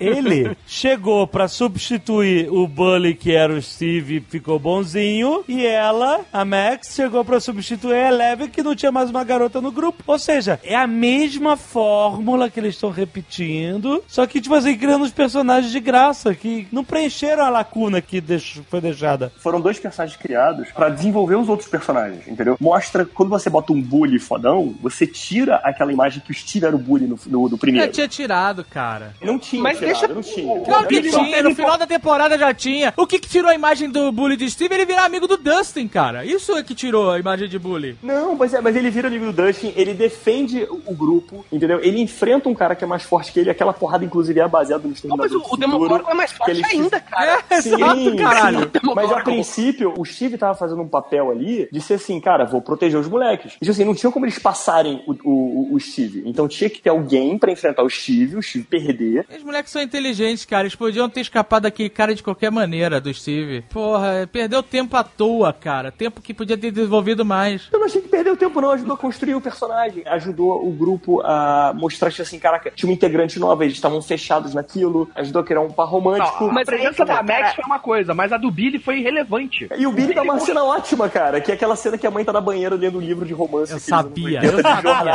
Eu sabia. Sabe? O Rex, O Rex, ele gostou do Billy porque ele se identificou. Eu tinha certeza que ele ia falar isso, cara. Eu tinha certeza. Mas essa cena é engraçada, essa cena. Não, cara, aí é que tá. As cenas são legais, cara. As cenas são engraçadas. Mas os personagens, eles estão sobrando, cara. É, Tá sobrando, certeza. tá, verdade. Pra mim, cara, a prova de que tanto o Billy quanto a Max, que eu gostei da Max, mas ela tá sobrando, é que todo mundo, eles sempre estão falando que os, ami- os amigos deles, eles têm uma função no grupo de RPG, né? Um é o paladino, o outro é o ranger, outro é o mago, e a Max nem classe tem, cara. Eu fiquei esperando que eles iam dizer que ela era a ladina do grupo, porque, tipo, se encaixa. Aham. E daí não, eles ficam batendo na tecla que não, ela inventa uma palavra lá que é, sei lá, zoomer. E ela não tem função na trama. Cara, a Max é tão desnecessária que no meio da temporada eu tava achando que ela era um menino. Eu falei assim, cara, o Stranger Things tá comprando um barulho aí de, de politicamente correto, porque quando ela aparece, ela é toda molecona. Tem uma hora que eles encontram ela no banheiro feminino, no banheiro masculino e perguntam: ah, o que, que você tá fazendo aqui no nosso banheiro e tal, não sei o quê. Aí eu falei assim, cara, beleza, o seriado já tá meio meia bomba mesmo, tá todo politicamente correto. Eu acho que eles vão encaixar isso. Aí eu falei, tá, tem um sentido. Os caras estão querendo ser politicamente correto, falar alguma coisa aí. A Netflix tá nessa onda aí de fazer várias paradas, é, é, né? Inclusivas, inclusivas. A palavra que Não você é quer politicamente correto, é inclusivo, maluco. In- in- Foi mal, desculpa. É porque hoje em dia, tu fizer uma vírgula errada, fudeu, né? Então eu tô, tô preocupado aqui em falar de. Inclusivas, inclusivas. Inclusive você vai bem. Falou inclusivo, você vai bem. Pois é, aí tá, tipo, tá sendo tudo inclusivo, aí você fala, porra, beleza, vai ter um sentido. Mas, cara, na boa, não serve pra nada. Não serve. Pra trama, não serve. Essa segunda temporada, ela é baseada em personagens que não servem pra nada. Por isso que o, o Frodo, não, o caralho, o Sam, É o outro, é o outro. É o outro É. Robert. Inclusive, é um dos motivos que quem patrocinou o filme foi o, o- não foi o McDonald's, né? vamos lá. É sério, porque o Demogorgon gosta de Bob's. Caraca, Rex. Léo, não corta. Deixa, deixa. Deixa, vai passar vergonha mesmo. Mas aí, então, mas nessa discussão toda de que a Max e o irmão estão sobrando, sabe quem não tava sobrando que foi ótima e que podia estar no grupo? A irmã do Lucas. É Deu de verdade. 10 a 0. É verdade. Deu de 10 a 0 em Max e, E todo se mundo. fosse inclusivo, ela é, ela é preta. Eu não sei se é preta ou negra, gente. Desculpa, eu não sei qual Negra, certo. negra. Marco Gomes, Negra. não, não, não, Marco Gomes. Não, Marco Gomes fala que é preto. É, por isso que eu não sei. Então é eu, legal. eu tô tendo respeitoso. Pode falar preto. É, ela é preta é, e ela é mulher. Sim. Então é bastante inclusivo nesse sentido, né? Se Sim. for a, a vibe da Netflix. E ela é ótima. E ela foi engraçadíssima. É, exato. E, e teve tudo a ver com a trama da história. Ela Pois podia é. tá- ela podia estar zoando aqueles quatro nerds a série inteira. Seria muito melhor. Cara, ia ser muito mais foda. Ia ser muito mais foda. Outro personagem inútil é aquele cara da teoria da conspiração. Inútil, inútil. Puta que pariu, muito Cara, ruim. aquele é o personagem mais creepy, meu. Ele dá álcool, ele dá vodka pra dois E bota os dois pra fuder.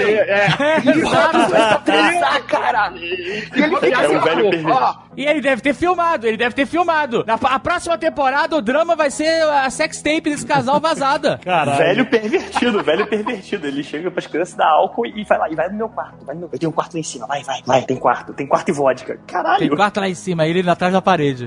Então, mas até aí, nada, nada, o personagem escroto desse tinha que ser assim mesmo. Não, ok, mas ele não acrescenta nada na trama. Ah, não, Nada, nada. É um episódio inteiro também Não, no lixo. Ele compila a história que passa a ser a história oficial no final das contas, né? Na verdade, ele serve pra ser o cara que vai expor a parada no final, pra quem os garotos correm e entregam a parada. Pois é, mas É no isso, começo da série, ele aparece como um cara de Na delegacia.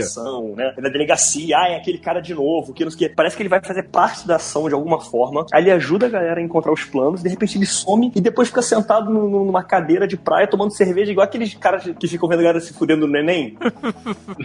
Atrasado Não, de e olha só, a menina é muito ruim a motivação dessa cena, porque ela vira assim, ó, sacanear a Barbie, vamos botar a boca no mundo e entregar que o bagulho é monstrinho, é outra dimensão, é o caralho é quatro. Aí do nada, pô, ó, as pessoas não não vão acreditar. Então vamos entregar que é uma conspiração da empresa. E os moleques fizeram um plano fudido, né, pra conseguir isso, né? Pois é, mas ela fica satisfeita, tá ligado? É tipo assim, ela, ela no começo, a motivação dela, se você olhar, era entregar. Olha, tem monstrinho rolando aí e eles estão mentindo pra Não, você. não. A motivação da garota não era isso, não. A motivação da garota era ajudar os pais a contar pros pais de uma forma pra saber o que aconteceu com a filha. Porque os Mas pais não contaram. Não contaram, mas eles não podiam contar. Como é que eles iam falar que a filha foi comida por uma criatura? Mas ela foi, Não. ela não A contou, ideia ela dela- inventou uma historinha pra eles dormirem tranquilos, que é o que o governo sim, faria. Mas foi um- sim, mas Sim. ela fez isso de um jeito que acabasse com aquela mentira, que o governo parasse de continuar fazendo experimentos ali, né? O, no caso, aquele grupo lá, fizesse experimentos, que era um jeito de acabar com aquilo, e ao mesmo tempo aliviar a vida dos pais, que os pais estavam vendendo o que tinham e que não tinham atrás de detetive particular e coisa e tal. Não é detetive, era aquele mesmo maluco lá da conspiração. Não, aquele maluco e outras pessoas. Tanto que ela fala assim: não, a gente já tentou, agora a gente achou um cara que vai, sabe? Eles já estão há muito tempo tentando achar uma solução pra salvar. A- Tentar achar a filha. Eles não acreditam que a filha morreu de uma vez. E não então, tipo, acharam. ela. E não, mano, acho que não acharam o corpo, mas assim, foi definido que a garota foi morta ali, em alguma coisa. Mas é- Então, tipo assim, aliviou os pais. Então a missão dela foi cumprida. Ela conseguiu aliviar os pais para os pais seguirem adiante, porque os pais, os pais não tinham mais o que fazer. Os pais acreditavam que a garota estava vivendo em algum lugar. Tinha é fugido, cara. revoltada, alguma coisa. Deu um propósito. Ela concluiu a parte dela. Isso é mi- mission active, sabe? Mas é que tá, cara, eu acho que essa parte, assim como o episódio 7, assim como várias partes da temporada 2, ela sofre do mal de que o mundo é amigável pras crianças. Do tipo, eles encontram um cara creepy que quer ver eles transando e que ajuda eles no plano. Sabe? E, e É o preço, fato é do o cara- preço. o fato do cara É o ser preço. creepy não tem peso nenhum, cara. É simplesmente é o Bud creepy, assim, cara. É, exato, exato. Tipo, o negócio, por exemplo, por que que It é tão legal? Que It é um, porra, um puta paralelo, né, com Stranger Things. O It é legal porque o mundo inteiro é hostil pras crianças. E as crianças não têm poder nenhum, e o, nenhum adulto acredita nelas, ninguém ajuda elas, e elas têm que lutar sozinhas contra um bicho onipotente. E o Stranger Things não é tudo tá a favor daquelas crianças, cara. Se eles vão pra casa do cara creepy, o cara é creepy, mas é legal. Se eles vão pro médico sinistro, o médico sinistro, ah, fica, se compadece do guri. Tipo, todo mundo, é, o, o mundo inteiro tá a favor deles. Isso acaba completamente com a atenção. É. E, tipo, a minha impressão é que os roteiristas não conseguem ser maus com as crianças, cara. Eu acho que se assim, se a Mas eu Nancy e o Jonathan concordo. tivessem sozinhos, cara, pra tentar fazer esse plano e tentassem ajudar os pais da Bárbara e não conseguissem, os pais da Bárbara ficassem fudidos e, cara, tudo conspirasse contra, ia ser uma série muito mais interessante. É, não, e eu concordo. Ó. Por que, que a série precisa dar um final honroso pra Barbie e pros pais? Por que, que eles não podem. Se, ah, como acontece todos os dias, no mundo inteiro, a filha deles ter simplesmente desaparecido e acabou. E eles ficarem na merda mesmo. Porque é assim que acontece. Não, mas aí. mas Narrativamente, muito é o- mais satisfatório, cara. Mas aí, aí sabe por que, que fizeram esse negócio da Barbie? Porque a porra da internet ficou Barbie, Barbie, Barbie. Exato. E aí os caras, pra brincar com a internet, dar uma respostinha pra fazer um agazinho com a internet, tiveram que gastar três ou quatro episódios pra falar disso. Dessa merda, entendeu? Que é uma parada que não acrescenta nada na série. Sabe o que era foda do Lost? Lost era assim, tinha a série principal. Aí eles faziam outras coisas paralelas, tipo Dharma Initiative e outras coisas. Quer falar da Barbie? Faz uma, uma série online de três episódios pra falar da Barbie.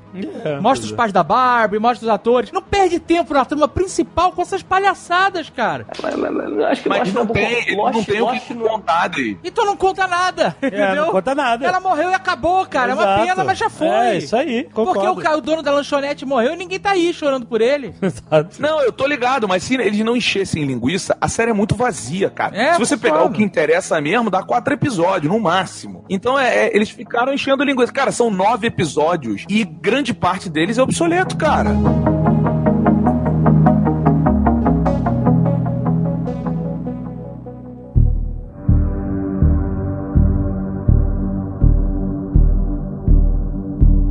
Vamos começar essa parte falando do Dart, que era a, a lesminha que o Will vomitou no final da primeira temporada. Mas a minha pergunta é, é, eu achei que era lesminha, mas é mesmo? Porque tem mais É. um. Não, não, não, não, não deve ser o mesmo, não. Pode ser, pode não ser. Porque ele vomitou uma lesma, mas tem um monte de Demadogs. Sim, mas a, a lesma ele encontra muito pequenininha dentro da lixeira. E pelo que mostra no seriado, o, o bicho evolui muito rápido, cresce Com muito comida, rápido. com comida, com comida. Pô, mas a lesma não comeu nada? Porque passou um ano desde que ele vomitou aquela lesma. É verdade. Quando a lesma dele cresce, né? O Dart cresce, já existe existem outros ali. Isso, exatamente, foi o que eu falei. Durante todo esse processo da- dessa mistura de mundos, né? Que um tá tentando invadir o outro, que tem a fenda e a fenda está aumentando, esses bichos foram brotando aqui. É, mesmo porque tem passagem, tem passagem na árvore, tem passagem sei lá onde, né? Foi assim que o Demagorgon vinha. Então, essa que foi a minha dúvida. A gente acompanhou o crescimento do Darth e foi, ah, esse vai virar um monstrinho aí, vai virar um Demagorgon e tal. E aí ele virou um Demagorgon cachorro porque algum roteirista decidiu que tinha que ser cachorro. Porque, por que não seria um Demagorgon humanoide, né? Mas, enfim. Porque era o Alien 3. É, Alien 3, exatamente. Desculpa. Aí, É que você tá comendo o celular. aí a minha, a minha dúvida é o seguinte. Aí a minha, eu fiquei na dúvida. Assim, primeiro, sério mesmo que depois de passar por tudo que vocês passaram, você vai criar um monstrinho? É, uma, uma turminha tão inteligente quanto aquela. Exato. Vocês são mais do que isso. Vocês são mais do que isso, caralho. Não, não, não, você não, não. conheceu o, Dema, o Demagorgon e você achou que tinha descoberto realmente uma espécie.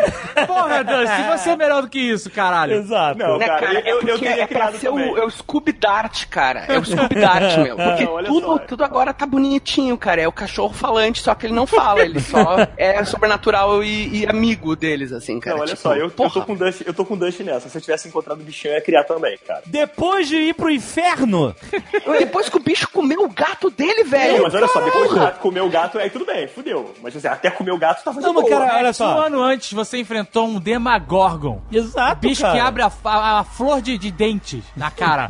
e você viu uma lesma e falou: Não, não é um Demagorgon, com certeza. Isso aqui é uma criatura da Terra. É. Afinal de contas, nada sobrenatural pode acontecer. É, já que já acabou, né? Olha só, vai me dizer que tu não queria ter um. ah, não. Ah, duvido Eu queria ter o gato, cara. O gato que morreu, que já era bichinho dele, coitado, velho. Mas gato, gato, gato. Todo mundo tem um, pô. Você, você vai ser o único com demodog. Você, teu cachorro, tu fica aí nas fotinhas de Instagram, todo abraçadinho com o cachorro. Tu ia gostar? O Demagog comeu teu cachorro, e aí? Aí tudo bem, mas até ele comer tá ok. Aí o que eu não entendi é o seguinte: eu tava. Eu, beleza, vai crescer vai virar um monstro. Ok, já entendemos isso. Aliás, a gente entendeu isso muito antes. Você acha meio estranho, né? Você entendeu um negócio que o personagem não entendeu e passa um tempão até ele entender, entendeu? Você. Mas é amarradinho, no final é o, é, o- é o bichinho que não pega eles. Pô, mas isso é uma merda, Rex. É, esse é o amarrado que naquele nó, nó de marinheiro. Aí você, você- é o novo Jovem Nerd, Rex. Aí você. É, Eu aposto que se o Demogorgon tivesse escrito Sony, o Beto não ia gostar também. Nossa, indireto. É, exato, tá mordido. Tá mordido. Aí, Mas olha só, a gente acompanhou o crescimento do bicho até virar um cachorro, demônio e tal. E de repente apareceu um monte de cachorro com o mesmo nível de crescimento. Deu pra entender? Alguém. O Dustin deu comida depois da meia-noite, o bicho se molhou, alguma coisa assim? Isso seria foda. Se ele tivesse se molhado e comido depois de meia-noite, seria foda pra caralho. Exatamente, seria irado. Ele começa depois da meia-noite e virar essa parada. É, alguém explicou por que, que um bicho virou um monte de bichos? Porque tinha um monte de Dustin Não, não dá, dando não- comida pra umas lesmas do mal, cara. Tinha um monte de Dustin. Não, cara, é simples. Esses bichos estavam brotando aqui e estavam se virando, se alimentando como podiam. Não teve explicação, eles surgiram. Assim como o Dart surgiu. Por isso que eu falo que não é o mesmo que o Will cuspiu, entendeu? Hum, tá. Porque não faz sentido a velocidade de crescimento. Mas agora É. que eu te digo, e se o, o- o Will cuspiu o primeiro que gerou esses? Devia ter um velhão de barba branca, sei lá, cara. Porque tinha diferença de tamanho entre os bichos. Os outros, eles não eram todos iguais. Não, mas o Rex, todos eles estavam do mesmo tamanho. Todos eles começaram a, ser, a crescer igual? Ah, eu, eu, pra mim, na minha cabeça, o Dustin molhou o Dart e de- o Dart comeu depois de meia-noite. Pra mim é bom. assim agora. Não, pra mim é assim. Eu já tenho, eu já imaginei assim, na- naquele aquário, naquele aquário, ele É. molhou um aquário. E aí ele comeu no lixo e ficou tudo certo, viraram vários. Vários demônios. Pra mim tá certo, já, é isso, não muda mais. Ah, eles podiam ser. Ele vai ver que eles estavam se alimentando de abóboras. Podres, abóboras podres. Não se esconde não. Abóboras podres? Estavam comendo abóboras podres. Não, a- Ah, Não? Ah, não tinha- Onde tinha abóbora, a abóbora inteira? Mas só tinha abóbora podre na cidade. Você não viu a série? Onde que. Porque a abóbora inteira devia até caríssima. Onde você achou uma abóbora inteira? Pra dar pra um não, demagogo? várias abóboras. Uma planta. Todas podres, Rex. abóboras. Todas, destruídas. todas, abóboras- podres. Rex. todas destruídas pelo solo. Que tava sendo contaminado pelo uh, Upside Down. Você ia dar o quê? Um doce de abóbora? Eu quero saber onde você vai chegar. Não... Não, só isso. Deixa Não ele. tira, Léo. Deixa ele. Não, eu acho que ele se alimentava de, algum- de alguma coisa. Você falou especificamente de abóboras.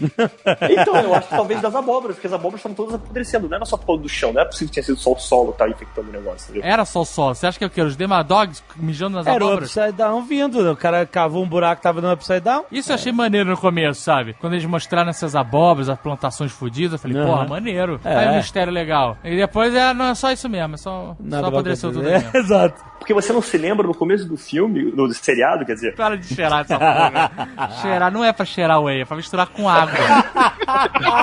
se você se lembrar do começo da série, quando o, o policial, né, o xerife, ele tá nas plantações, ele tá vendo até onde vai a extensão, ele ouve barulhos no mato. Ele ouve barulhos de coisas grunhindo e, e ele chega a sacar arma até o garotinho, aí ele troca com o garoto as balas. Ele chega a ouvir esses barulhos no- na- nas plantações, ali perto do mato. Era só o garotinho. Não, eu acho que é o seguinte, eu acho que esses bichos estavam se criando ali, estavam se nutrindo ali de alguma coisa ali, entendeu? Porque eles tinham que crescer, eles tinham que se alimentar. E ao mesmo tempo, sincronizadamente, é, o chocolate do Dustin deu o mesmo. Tem mais açúcar que abóbora. tem mais, mais açúcar refinado. A abóbora não tem açúcar refinado. Na verdade, a abóbora tem bastante carboidrato.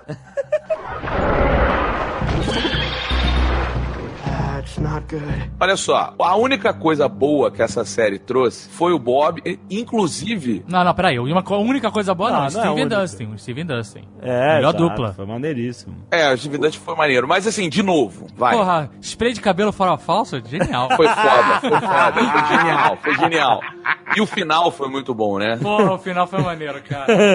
Foi muito foda. Mas assim, de, de coisa nova, Sim, relevante, na minha opinião, a única coisa boa que a série trouxe foi porque nem o vilãozão da fumaça eu gostei. Porque, é, é- beleza, ah, olha, vamos referenciar Stephen King de novo. Mas, cara, é um vilãozão muito Uber, assim, ele é muito grande, ele é muito. E aí, o Demogorg, beleza, você fez um vilão, agora você precisava de um vilão maior. Você arrumou um vilão intangível. Mas o Bob, ele entrou muito bem, porque ele solucionou um problema de uma forma legal, ele fudeu a porra toda, porque quem estragou tudo foi o Bob. Sim. Quando ele fala pro moleque, ó, vai encarar o monstrinho e chupa É que pra ele, pro. Bob não era monstrinho. Pro Bob eram garotos fazendo bullying com ele no Um colégio. sonho. Mas o Bob, inclusive, descreve o It, né? Que o It aterrorizava ele no parque de diversões, com luva branca, balão. é verdade. É, Verdade. mas é, o, o nome do monstrinho do Bob, se você se ligar, é, é Baldog, é alguma coisa próxima a Balloon, fica na, na menção que ele fala. É o It, ele tá descrevendo o It, e isso é maneiro, ele fala, pô, é legal, você fez uma referência ao It, é, é, pra mim a maior de todas as referências de Stranger Things é o It. Pennywise? Não, não é Pennywise o nome do cara. Não, o, o palhaço é o Pennywise, porra. Não, mas o que ele fala não é Pennywise. Não, ele É, fala é tipo um nome. Baldog, é alguma coisa muito próxima a Balloon, assim, dá pra perceber. Mas isso é maneiro. Agora, o Bob é um puta personagem. O faz sentido ele descobrir, a cena que ele descobre o túnelzinho babaca, porque eu odiei aquele túnel, mas a cena que ele descobre o sentido do, túnel é maneira. Sim, sim. Porque conversa com o personagem que ele é. Era o cara que era o nerdão do colégio, né? Que não tinha muito skill social e tal, mas que conseguiu se estabelecer como uh, trabalhador do Radio Shack. É, Tem uma vida estável de classe média americana, que é o que a maioria almeja mesmo, né? ainda mais na cidade de interior. Conseguiu namorar a bonitinha do colégio. Isso, e é um cara que vive naquela a, a, vida dele é aquela cidade, sabe? Ele não almeja mais. É. Então ele conhecer aquela cidade É. é, faz parte, sabe? De um cara que quer a rotininha, a vida tranquila. Não, que eu tô criticando, é só a característica do personagem, entendeu? E uma coisa que é legal que eles valorizaram também com o Bob é que, tipo, ele é o personagem, como você falou, além de ser um cara da cidade, ele é o cara que, tipo assim, ele, ele é o nerd mesmo, assim, é o cara que entendia de computador, era o cara que entendia de puzzle, de jogos, sabe? Era o cara que superou o bullying, que trabalhava com uma coisa que ninguém pensava em trabalhar na época, que era aquela coisa de mexer com computador e tudo mais, ele era assistência técnica, era o TI. Então, assim, as partes que ele, ele faz alguma coisa na série tem a ver com que ele é introduzido desde o começo. Esse personagem é legal mesmo e é relevante pra história. E ele não faz nada além disso. Então, assim, fora isso, ele é um fracasso. Porque, tipo assim, ele esquece a arma, ele não sabe atirar, Graças a Deus, né? Porque se todo mundo souber tudo, é foda, né? É. ele é desastrado, porque ele derruba o negócio né, dentro do. quando ele se esconde. Nossa, essa hora, cara. Puta merda. Então, tipo assim, ele é um, é um cara que não sabe correr, é um cara que não sabe fazer nada. Então, assim, é realmente um personagem que ele foi feito pra fazer aquilo. Mas é um, é, é um ótimo personagem. Inclusive, eu vi Sim, é um puta personagem. Eu vi no making off, no documentário, qualquer coisa assim, que o personagem era bem menor. Eu não sei se isso é só caô deles, de que na verdade nunca. Né? Ah, ele era menor, mas o papel era menor, mas a gente viu e adorou o Bob e reescreveu o roteiro. eu acho que isso é mentira, na real. Né? Ninguém fica reescrevendo o roteiro toda hora pra aumentar a participação do personagem. Não, na verdade, o personagem era menor, só que eles não tinham definido ainda quem era o ator, não tinha nada. Quando o Sean Austin mandou, que ele até mandou uma fita, acho que pra eles pra participar da série. Se ele mandou em VHS, ganhou na hora. E aí, quando ele foi selecionado, os caras falaram, porra, a gente vai ter o cara, o cara dos Goonies. É, um Goonie, né? Exato. É um Goonie, né? Ele é um Goonie. Então vamos, vamos melhorar um pouco, vamos dar um pouco mais de coisa pra ele fazer nessa história. Esse foi uma novidade legal. A única novidade legal da série mesmo foi. Mas eu não gostei do final dele, cara. Achei bem covarde, cara, porque uma das coisas que eu achei legal do Bob é que justamente ele era um nerdão. Ele não era o, o cara fodão, assim, mas a força dele é que ele era um cara sólido. Ele tava disposto a, mais ou menos, adotar os filhos da Joyce, a aceitar a família fucked up. E ele não via nada de fucked up nisso. Ele achava aquela família legal. E daí, no final, ele morreu pra abrir o espaço pra Joyce e o Hopper ficarem juntos. Tipo, É, o Eu herói. achei isso bem caído também, né, cara? Ah, é assim, mas eu não acho que a morte. Eu achei que a morte dele foi maneira pra história e tal. Agora, pra abrir espaço realmente pra ela. a morte dele foi a única que eu senti, cara. Pô, eu também, exato. Caralho, não, Também foi a única morte, não, dá, não tem outras pra gente sentir. Não, o pior é que a morte dele foi- era completamente evitável. Pô, mas que outra morte você tá falando? Só morreu a Barbie e o. Ah, não tem outra o morte, até né? Tem outra. Não, mas, cara, se você tivesse naquela situação, você morria antes. Cara, era, só ele não parar de correr. Ele parou. Cara, o, o bicho corre muito mais do que a gente. Ele Não, parou de são correr. vários. Ele fechou a porta, o bicho tava batendo na porta, veio uns dois por uma outra lateral. Eles tinham achado que tinha escapado, o Hopper tava lá de fora, a mulher também. É, cara, já estavam prontos ali pra cair fora. Assim, fez sentido a morte, mas foi triste ainda mais se a, a mãe deles ficar com o Hopper. Eu acho que não tem nada a ver. hein? É, também não. Mas ele É, já tá pelo que- construindo esse casal aí. Já, já, temporada. Que- que- a- inclusive, essa personagem da, da Winona Ryder é a personagem que realmente demonstra o abalo psicológico que uma situação como aquelas faz no- numa pessoa, né? Porque ela já, na primeira temporada já é meio bananas, né? Já é. Ela e nessa bem. ela tá loucaça. E ela, ela ficou pior que Jim Carrey, ela ficou na vida real, assim, né?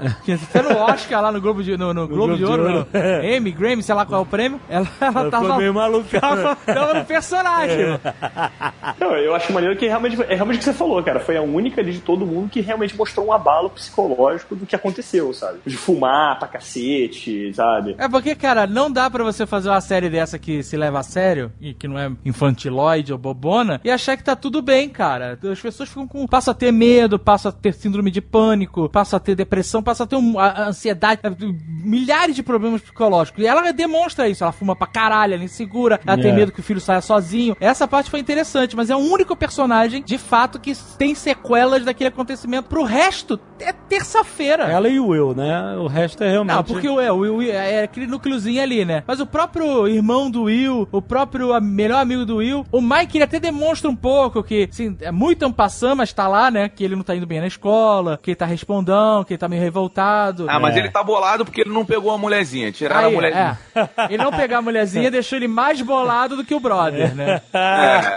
É, porque tem um fato também daquela briga que ele tem quando o Mike briga com o xerife, né? Que ele fala, pô, tu escondeu ela, sabe? Aham. Essa parte é maneira. Essa parte é bem maneira. Mostra Porra. ali que re- veio, ali veio toda a carga emocional do garoto. Tudo que ele segurou, ele soltou ali na hora, entendeu? E o policial sacou e deixou. Vai, descarrega, vai, fala. Porque se ele batesse uma criança, aí sim é abusivo ao extremo, né? Não, não, não duvido nada, cara. Não duvido nada. É, anos 80 é isso aí, né, amigo? Não, mas aqui tá dentro do personagem do Hopper. Ele é, ele é o tough guy que aguenta e é amigo de todas as crianças. É o Fluffy Guy, que ele é meio... Fluff guy. Amigo de todas as crianças. É, ele é amigo das crianças.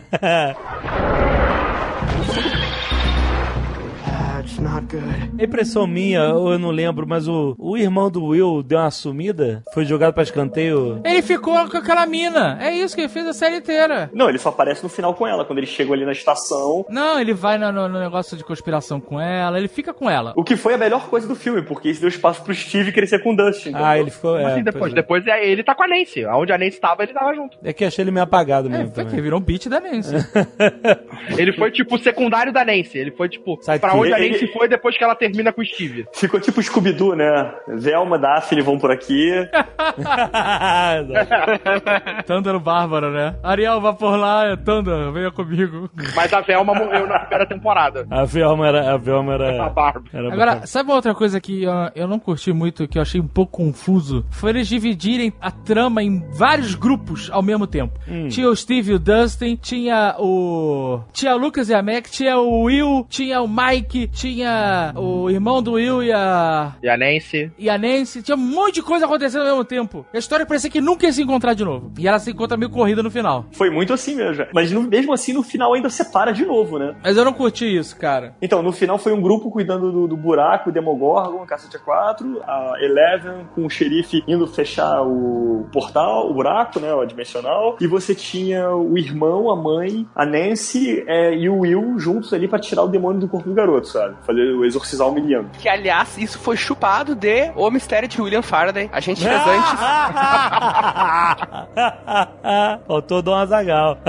Isso só prova, inclusive, que a mãe do Will, ela perdeu todos os sanity points que ela tinha, né? Ela tá ficando louca. Cada episódio ela fica mais louca, assim, sabe? Agora, assim, sem querer ser Nick Picker, mas sendo, aonde que a mulher vai ligar um tanto de aquecedor elétrico na cabana na floresta de disjuntor não vai explodir? Aonde, cara? Aquela elétrica era foda, hein? Não, mas aquilo ali é no quintal da casa. Não é, eles foram pra cabana do cara. Cabana. Não, Foram não. pra cabana, pra cabana. Não, o exorcismo cabana. é feito na cabana. O exorcismo é na cabana. Tem outra coisa que é caída também. No começo da série mostra lá o Hopper ensinando a Eleven a fazer código Morse. Aham. E aí, do nada, o Will tem síndrome de mão alheia e consegue fazer código Morse mesmo estando possuído. Eu odiei isso, cara. Porque não mostrou os garotos fazendo código Morse em momento nenhum. Se os garotos tavam fa- se o Will tava fazendo código Morse, quem tinha que ter reconhecido pra validar isso não era o policial, era um amigo dele que tava lá, o Mike. Ah, é código Morse. Concordo. Porque a gente que a gente, se- é uma maneira que a gente sabe, sei lá que a gente É. Que fica muito gratuito. Ah, o policial sabe e por coincidência o Will também. Eu Mas achei não tem que. no seriado uma cena que eles falam pelo rádio por código Morse, eles respondendo sinal por código Morse? Não tem isso? Sério ou eu tô viajando? Não lembro, não. Eles se falam pelo rádio, não tem uma coisa desse. Quando eu acho que o, o Lucas tá tentando falar direto com o Dush, ele manda mensagem. Não, ele fica red alert, red alert, um negócio assim. Não, mas assim, esses walk-talks, eles tinham um botão pra tu fazer código Morse. Então, Tinha. tipo, eu até acho, tipo, ok que podiam o saber. Will saiba. Que o, é, que o Will saiba, mas eu acho que deveria ser o Mike que deveria ter sacado, receber. né? Pra mostrar que era uma forma das crianças se comunicarem, entendeu? Eles são crianças inteligentes, faria sentido. Mas, pô, aí o policial reconhece parece um pouco gratuito demais, sabe? Mas é porque o xerife na história é o, é o pica das galáxias, né? O nível 10 É. do grupo, né? Porque puta que o cara faz tudo, meu irmão. O cara tira de escopeta, fuzil. Ele podia ter falado, o Will, ele precisava o Will ter ficado traduzindo, ele podia ter falado, é código Morse. O cara, eu também sei, porque eu ensinei pra ela. E uma coisa que me chateou um pouco foi, tipo assim, a Eleven ter desaparecido e o xerife ter cagado e andado. Não, ele não cagou e andou, cara. Ele foi atrás dela. bo- Não, ele fica falando pro rádio, ó, se tiver aí, não sei o quê. Aí ele chega na cabana, a mulher não tá, e o cara sempre esquece. que Essa garota mega ultra poderosa, mental, podia estar matando a cidade inteira, scanner aí. Ah, desaparece no final, né? Ele- E o cara ignora a garota, onde você foi? Com Não vou nem. É, cara, exato. Tinha Demadogs no. Porra, a mulher é uma máquina de destruição. Primeira coisa que ela tinha que fazer é, cara, vou pegar a arma secreta, pera lá. Vai atrás da garota. Uma coisa esquisita é chamar a Eleven de 11, pra começar. Fora isso, né? Gel. Porque o professor Xavier não é o professor Xavier, sei lá, né? É, sem, sem falar que abreviaram pra ON, né? É, horrível, horrível. Ainda tem isso, né? Mas além disso, você lembra do final da primeira temporada, certo? Ela vai enfrentar o Demagorgon, ela tá decidida, né? Que ela vai matar aquele bicho e vai salvar os amigos, custe o que custar. E ela usa o poder dela máximo, e ela nem tinha aprendido a liberar a raiva dela. E aí ela vira e fala, tchau, Mike, bluff, scanner, certo? É. E eles desaparecem.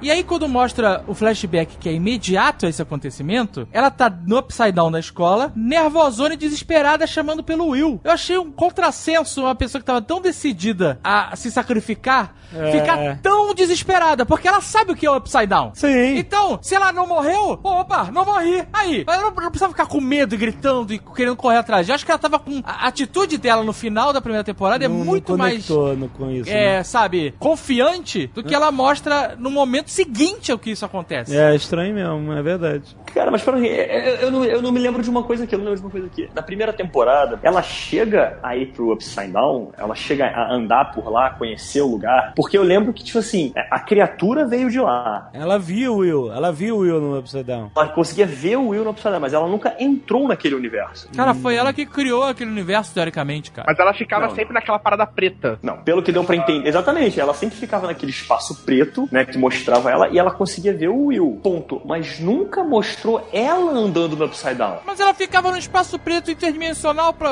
O Upside Down vai ser um problema pra ela? Eu acho que ela só via a pessoa. O Will, ela, ela viu o Will na cabana. Nenhuma vez ela chegou a ver o mundo Upside Down em uma vez da série da primeira temporada, se eu não me engano. Ela, quando ela Não, fazia aquele. Quando ela fazia aquela coisa de mentalizar, de tentar ver as coisas, que ela ficava no Entendi. negócio preto, ela via tudo preto e a pessoa. Então ali foi a primeira vez que ela foi pro Upside Down. Eu acho que aquilo ali foi a primeira vez que ela entra no Upside Down. É, possível. Tá, é mas isso olha mesmo. só, de novo, ela tava acostumada a estar no plano preto, ela já tinha visto o Demagor comer gente. Pois é, cara, mas ela achou que tinha morrido. Ela foi decidida pra sacrificar a criatura e de repente ela acorda num lugar que ela nunca viu na vida. Que isso? Ela tava dentro do colégio? Como nunca viu na vida? Ela tava no colégio todo destruído, todo azul, todo negro, todo descarcomido. Ela nunca pisou lá. A única pessoa que viu o Upside Down na série, na primeira temporada, é o Will. E a gente vê isso pelo Will. É, cara, E não, todo não. mundo no final, né? E todo Não. mundo no final, quando o geral foi dar um rolê no Upside Down. É, vamos dar um rolê no Upside Down. É, O Hopper, a mãe viu. Aham. É. Não, o Hopper viu, a mãe viu, tá? As crianças não viram. A garota também não viu, a Eleven não viu. A primeira vez que a Eleven viu o Upside Down é na segunda temporada, quando ela acorda, que ela meio que se teleporta pra aquele mundo. Ela nunca foi mesmo. Ela nunca foi, cara. Então, pra ela é um pânico, sim. Ela tá num lugar que, tipo assim, tá tudo destruído, tudo deformado, cheio de sombra, cheio de barulho. Ela nunca tinha visto aquilo. Então não Mas tá olha errado só. ter tomado um susto. Mas olha só, o Dave falou aí que ela criou o lugar. Ela criou o lugar ou ela abriu a Não, fenda pro lugar? eu acho que ela abriu a fenda, cara. É, isso era uma discussão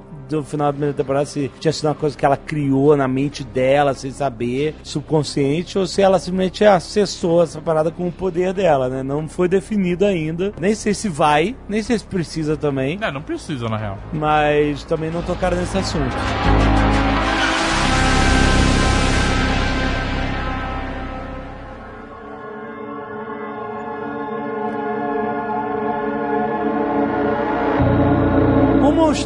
É o Nyarlathotep, cara. É o Nyarlathotep. Nyarlathotep que eu tô falando. A gente fez isso primeiro. Eu acho que a gente deveria entrar com um processo com a Netflix e falar que eles copiaram o Nerdcast. Copiar, e aí? A gente copiou o, o HP Lovecraft aonde? Então? Ah, mas ele, o HP Lovecraft liberou. Não, mas cara. olha só. Tipo, a gente É, exato, exato. Exato. Cara, aquela cena da nuvem, aquela cena que mostra a criatura no céu. Meu irmão, o que eu recebi de mensagem falando: Caraca, olha, olha, olha aí, Neto Pepe, olha aí, porra. Ah, foi parecido. Mas sabe o que que, é, é, é, falando relativo ao monstro, que me incomodou? Que na primeira temporada eles têm um paralelo muito grande entre RPG e a aventura que eles estão vivendo no mundo real, né? Eles pegam o manual de RPG, os livros de mestre, de monstros e tal, pra traçar todos os, os paralelos, né? O Upside Down veio do RPG, o nome do monstro, tudo isso. Tanto que o, o monstro era um perigo antes de ele existir, já jogando RPG. Isso foi bem legal, né? Construiu bem aquele grupo de amigos e personagens. E aí, na segunda temporada, eles deixaram isso completamente de lado. Eu até tava entendendo, porque eles cresceram, agora tem videogame. Então faz sentido, né? Assim, Uhum. é, as pessoas mudam, eles não, não estavam jogando videogame, RPG mais. Ok. Aí no final, no final, só pra fazer um- uma ligação, fala assim: ah, ainda, ainda tem RPG. Do nada, ele fala assim: o monstro é o, sei lá, Brain Bug. Eu não sei É o Mind Flyer, é. Mind Flyer. Mind Flayer. É, ah, o monstro é o Mind Flayer por isso, isso e aquilo, sabe? Puta, era melhor não ter falado, na real, na minha opinião. Foi forçado. Porque só foi só pra dizer, olha, não esquece que tem RPG também.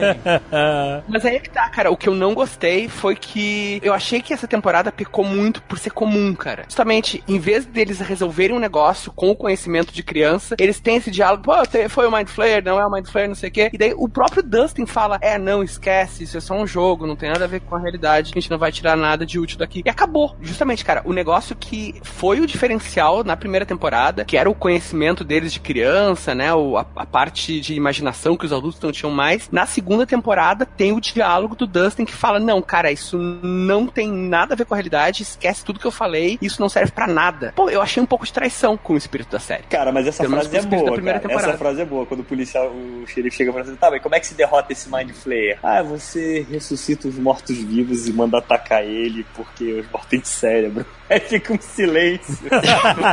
Aca- Acabou o paralelo com a RPG mesmo, né?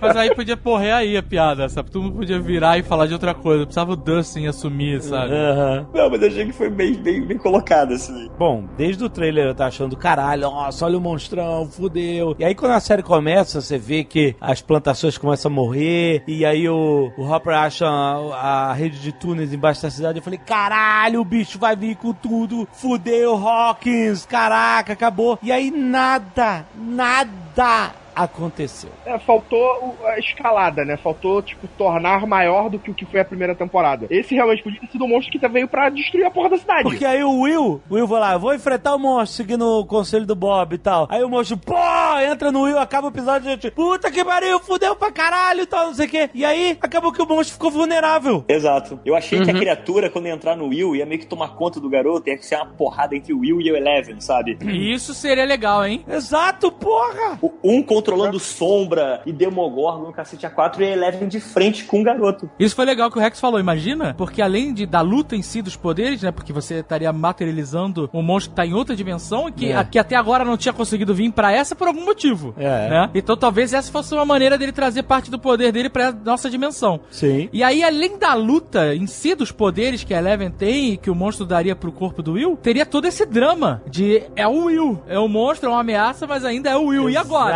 Exatamente. Porra, ia ser bem mais foda, hein? I- Imagina uma luta final em que o Mike se mete no meio dos dois porque a Eleven vai matar o Will. É, ia ser foda pra caralho. Ia Não, ser foda. você, você tinha uma coisa boa pra explorar ali, sabe? E realmente foi o que o Dave falou, cara. A criatura veio pra cá, é o famoso vilão bocó. Ele veio pra cá pra ficar frágil, pra entrar no corpo do garoto e falar assim, é, apagar a memória do garoto. Transformar ele no William Faraday, né?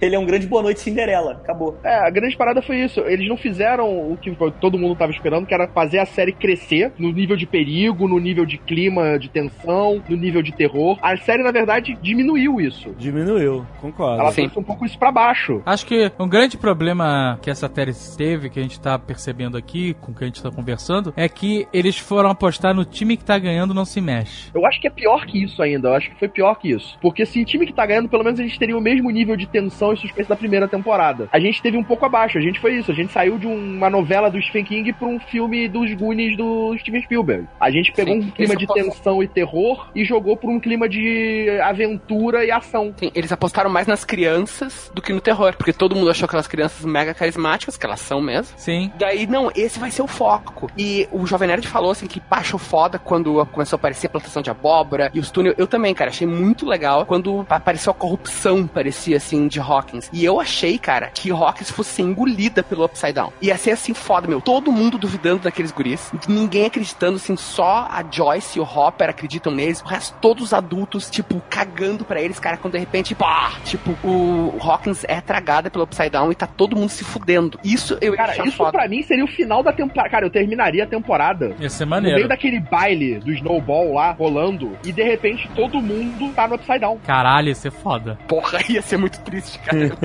Não, mas é um final maneiro, cara. Um plot, melhor que o final do, da série. É porque aí essa luta do Will com a Eleven podia ficar pra terceira, inclusive, né? Sei lá. É, você pode até crer. ter um glimpse dessa luta, tipo, os dois se confrontando em algum momento, e aí, sei lá, eles conseguem conter o Will, como eles fazem no, na- originalmente na série. O Mike vai lá, ajuda. Eles podem inicialmente achar, tá, ele tá bem, resolvemos. É, mas você vê que o, o caminho que a série, até com as influências dela, devia seguir, ela não teve coragem, por isso que o Dave falou. Os moleques são carismáticos demais. Foi o Leonel, não fui eu. Sotaque de Porto Alegre do Leonel.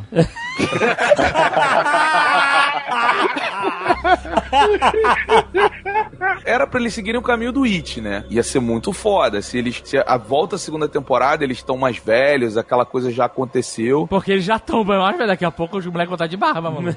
Pois é, cara, é bom correr com esse seriado logo, cara. Os moleques estão crescendo tanto que cresceu até dente no Dustin.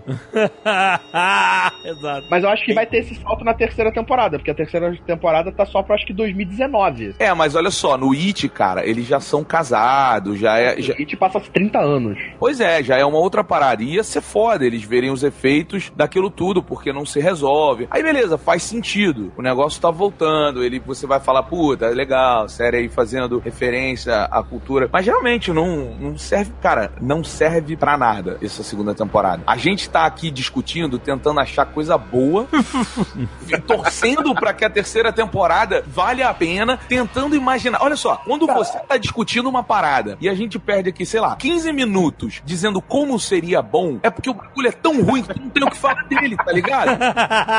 Sabe o que é pior? Quando eu assisti, eu gostei. Eu fiquei feliz, assim, eu me diverti. Não é que eu odeie a segunda temporada, mas quando eu fui começar a pensar nos acontecimentos dela, eu comecei a cair nessa real, entendeu? Que meio que não foi a lugar nenhum. É, isso. exatamente. É, É, o efeito. Exatamente esse O efeito, do- de você diminuir a série, mas continuar com aqueles elementos que você gostou da primeira, porque ele continua tendo aqueles mesmos elementos dos anos 80, as coisas legais e divertidas que a gente tinha no, no- daqueles filmes, os personagens que a gente gostou pra caramba na primeira temporada estão aí de novo, deram uma certa evolução em algum deles, fizeram coisas legais do Dustin, de Chip, então a gente acaba se divertindo vendo a série. O final da primeira temporada é bem sinistro, porque Sim. em teoria a Eleven morreu. O cara deixa os Waffles e tal, mas a gente não sabe se ela vai voltar ou não. Não tem nenhum vestígio que ela tá lá pegando o Waffle. É uma esperança do Hopper de que ela apareça. É, mesmo porque se ele soubesse que ela tava ali, ele ia, em vez de recolher a garota pra cabana, ia botar a Waffle na floresta. É, exato. né? Então, ah, porra, no final ficou bem,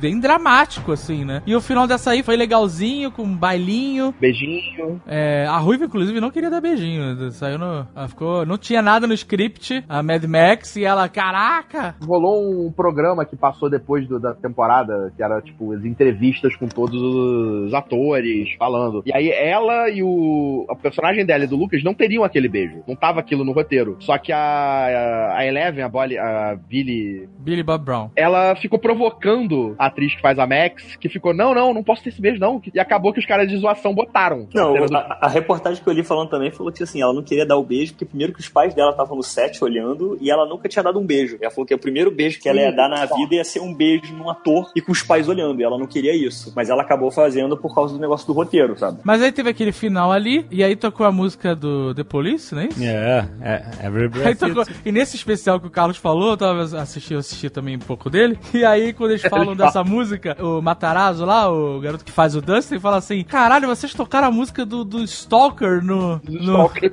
no final, por que, que do- vocês tocaram essa música bizarra? Eu nem sabia de que era a música. Aí os caras, não, é porque o monstro tá olhando eles, né? Tava olhando você. Na verdade, É, não, ele tá olhando o Will, né? Fez sentido pra caralho. Faz sentido. Não, primeiro que tinha. A Max chamava o Lucas de Stalker. É isso. E aí, beleza, aí botou. E aí tinha uma ressonância com eles. Mas virar. Aquela viradinha foi maneira. Mas E é que ele a tá música- de olho. Assim, porque assim, ele tá de olho no Will, No especificamente. Will. Breath Porque não é possível que seja para Scooby-Doo que ele esteja atrás dos garotos sem sentido. né? É. Ele tá atrás do Will, que é Não, um do portal pra ele. É, o Will é a conexão dele com o nosso mundo. Oh, can't you see you belong to me, Isso. sabe? É- é- é, então, assim, isso foi maneiro. Mas, mais uma vez, quando termina essa cena e acaba a série, você vê que nada aconteceu. O bicho continua no Upside Down, entendeu? sabe o que parece? Parece que ele tá te dando já uma- um panorama da próxima temporada, aonde o Will vai ter os seus piripaques e vai chegar mais gente nova na série. Parece que a terceira dá um, um feeling, um feeling que vai ser tudo igual de novo, Não, sabe? Sabe o que eu senti? Era que assim, quando a gente viu o primeiro trailer dessa temporada, o monstro parecia aquela cena com o monstro no céu. Caralho, fudeu o monstro. E aí a série terminou com o monstro. Caralho, fudeu o monstro. Ou seja, o caralho fudeu o monstro não aconteceu nada. É, mas aqui, É só naquele pra final, terceira. aquele final não me dá medo nenhum. Né? Porque o monstro não consegue vir pra cá.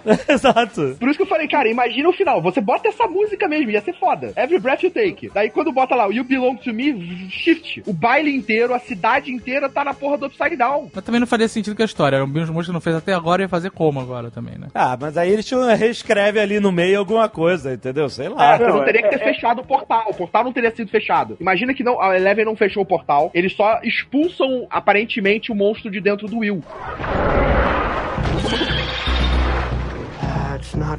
Vamos Vou falar. falar uma parada polêmica aqui. Ah. Eu acho que o problema, assim, tem vários problemas na segunda temporada que a gente descreveu aqui, mas a Eleven virou um problemão pra série. Virou, foi que isso? Ficou de castigo, porque senão ela foi tão fácil ela fechar o portal que se ela tivesse ligada na parada, eu tinha fechado o primeiro capítulo. É verdade. É, agora eu acho que é o seguinte, se a Eleven tá poderosa, e ela é poderosa nesse ponto, é, eu acho que assim, a não ser que tenham outros também com capacidade de poder, além do dela, que sejam capazes também de fazer coisas como abrir portais e coisa e tal, invocar Eu acho que na terceira temporada ela vai ter o vírus legado.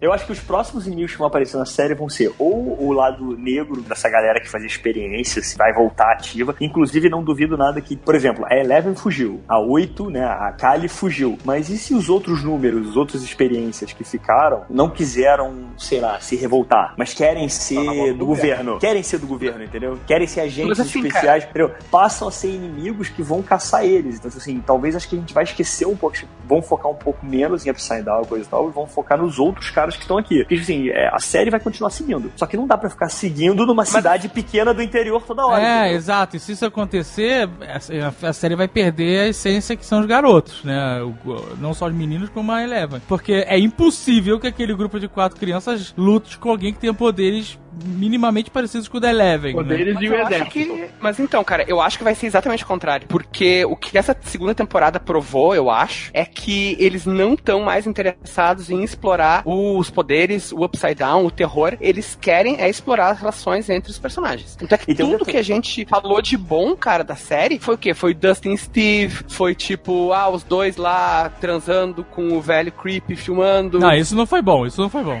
Ah, não foi bom, mas a gente riu Isso é uma opinião só sua, Gabriel. Os personagens, eu gostei, na verdade, da temporada. Eu tô criticando pra caralho, mas eu gostei. Por causa dos personagens, eles são legais. Sim, com certeza. Só que assim, cara, no momento em que tu faz uma coisa drástica, sabe? Tu leva Hawkins pro Upside Down, tu faz os personagens saírem pelos Estados Unidos enfrentando os números, tu já não vai ter mais essa interação, cara. E eu acho que eles vão focar nessa interação, vão focar nos casaizinhos. Eu acho que a gente vai ver namoradinho Mike e Eleven, eles vão brigar no terceiro episódio e vão voltar no oitavo.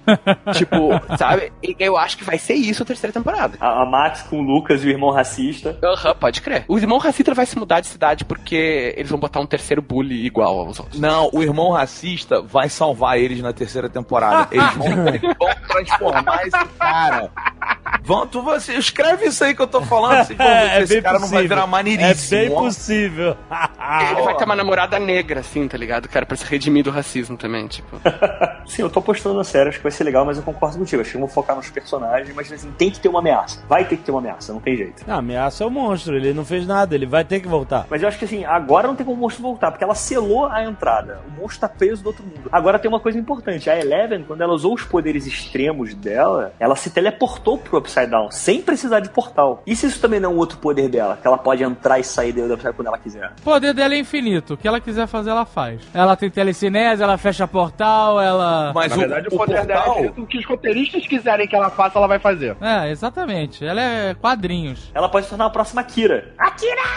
Ó, o que a gente sabe, ela tem telecinese avançadíssima, Aham, fecha portais e abre portais interdimensionais, aham. Se teleporta. se acha pessoas, é o, é o cérebro, é o que o professor, tudo que o professor já veio aqui É. nascer. E se teleporta pro Upside Down, que ela já conseguiu fazer isso. Mas na real, tudo isso é o mesmo poder. Pelo menos o que eu entendi na primeira temporada é que ela é capaz de fechar as distâncias entre as coisas, tanto físicas quanto mentais, atravessando esse espaço interdimensional. E através desse espaço interdimensional, ela tocou no Upside Down. Não, não, conecta pelo, pelo, lugar. eu- pelo que eu entendi, os poderes dela, assim, ela consegue lutar- localizar qualquer um. Ela consegue mandar a mente dela, por fazer tipo, uma projeção dela e ver as coisas. Ela consegue entrar na mente das pessoas, porque ela fez isso com a mãe. E até Mas agora o único poder de é teleporte que ela fez físico. Não, mas o único poder de teleporte físico que ela fez até agora foi entrar no Upside Down. E sair. Não, mas o que eu quero dizer é, tipo, ela consegue, por exemplo, ela consegue fazer o aporte, né, que é a, a telecinesia. Ela consegue fazer a telepatia. Tudo isso é fechar distâncias entre coisas que não estão próximas. E ela faz isso, tipo, acessando esse espaço in- interdimensional. Olha aí, o mestre, o, o cara que sabe fazer ficha, ele gasta menos pontos. É um poder que vale por vários.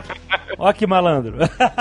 Stamp Powers, né? Ele compra o poder e liga todos num só. Eu acho que o portal é um moleque, cara. Agora, Você vai. É porque eles precisam arrumar motivos ruins pra continuar. É tipo Star Wars. É, é, é, o segundo Não começa, filha da puta. Não começa essa porra. Mas é verdade, cara. Não É começa. verdade. Eles vão começar a O arrumar. que, que o Beto tava falando no começo? Que ele não era mais chamado pra fazer podcast, era isso?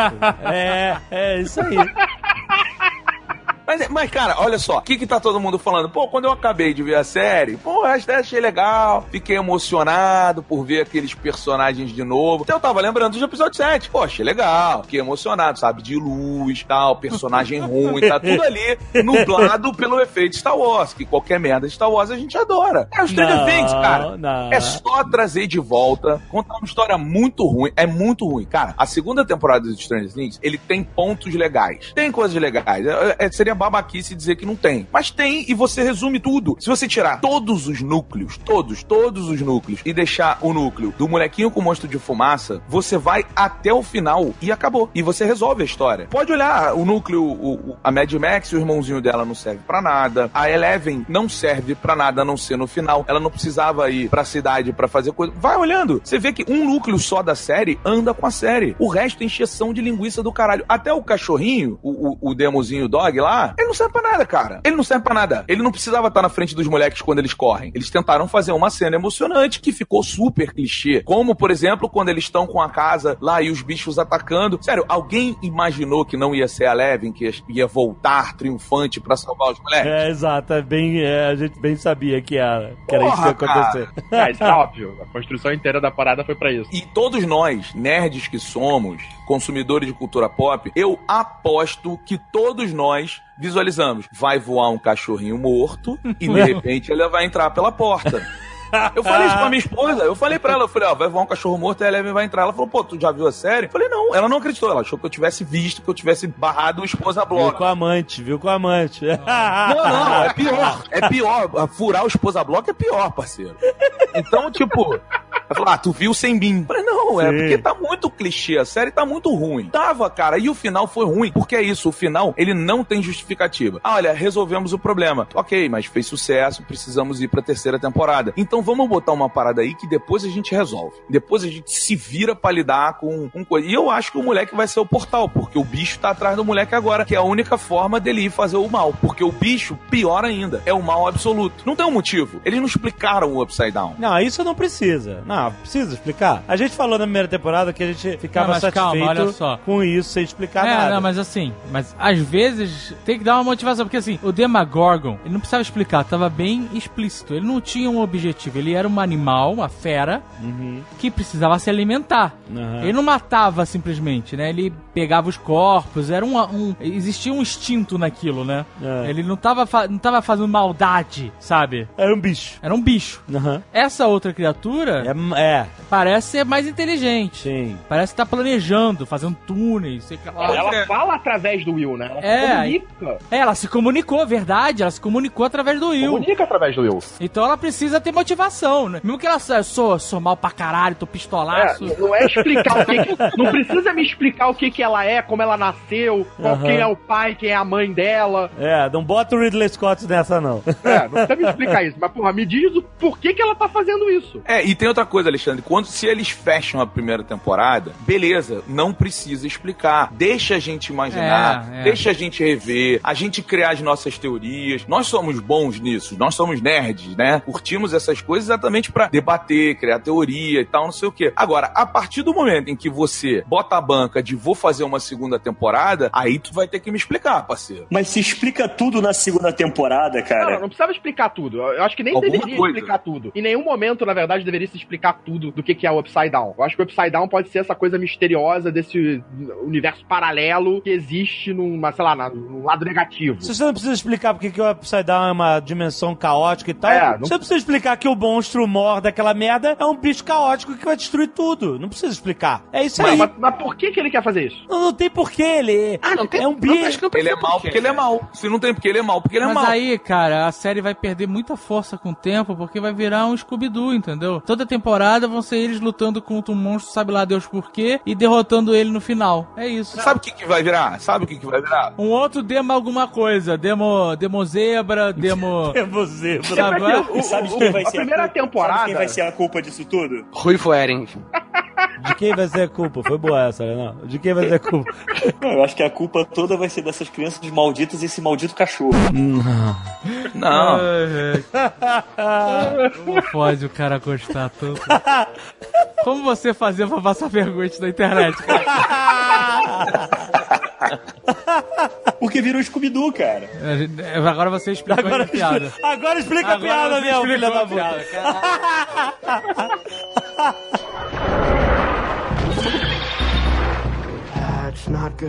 que não precisa me dizer tudo, mas, cara, a- acho que a motivação desse monstro, principalmente nessa segunda temporada, o primeiro a gente sabe qual é a motivação dele. Eles mostraram pra gente a motivação. É, é- é comida, é fome, é. Olha, abriu uma porta aqui pra novos tipos de alimento. Olha, isso aqui é a geladeira, tá cheio de criancinha gostosa pra comer. Eita, Meu Deus Carlos. do céu, Carlos, pelo Caralho, amor. Carlos, você tá maluco, Fora cara. de contexto.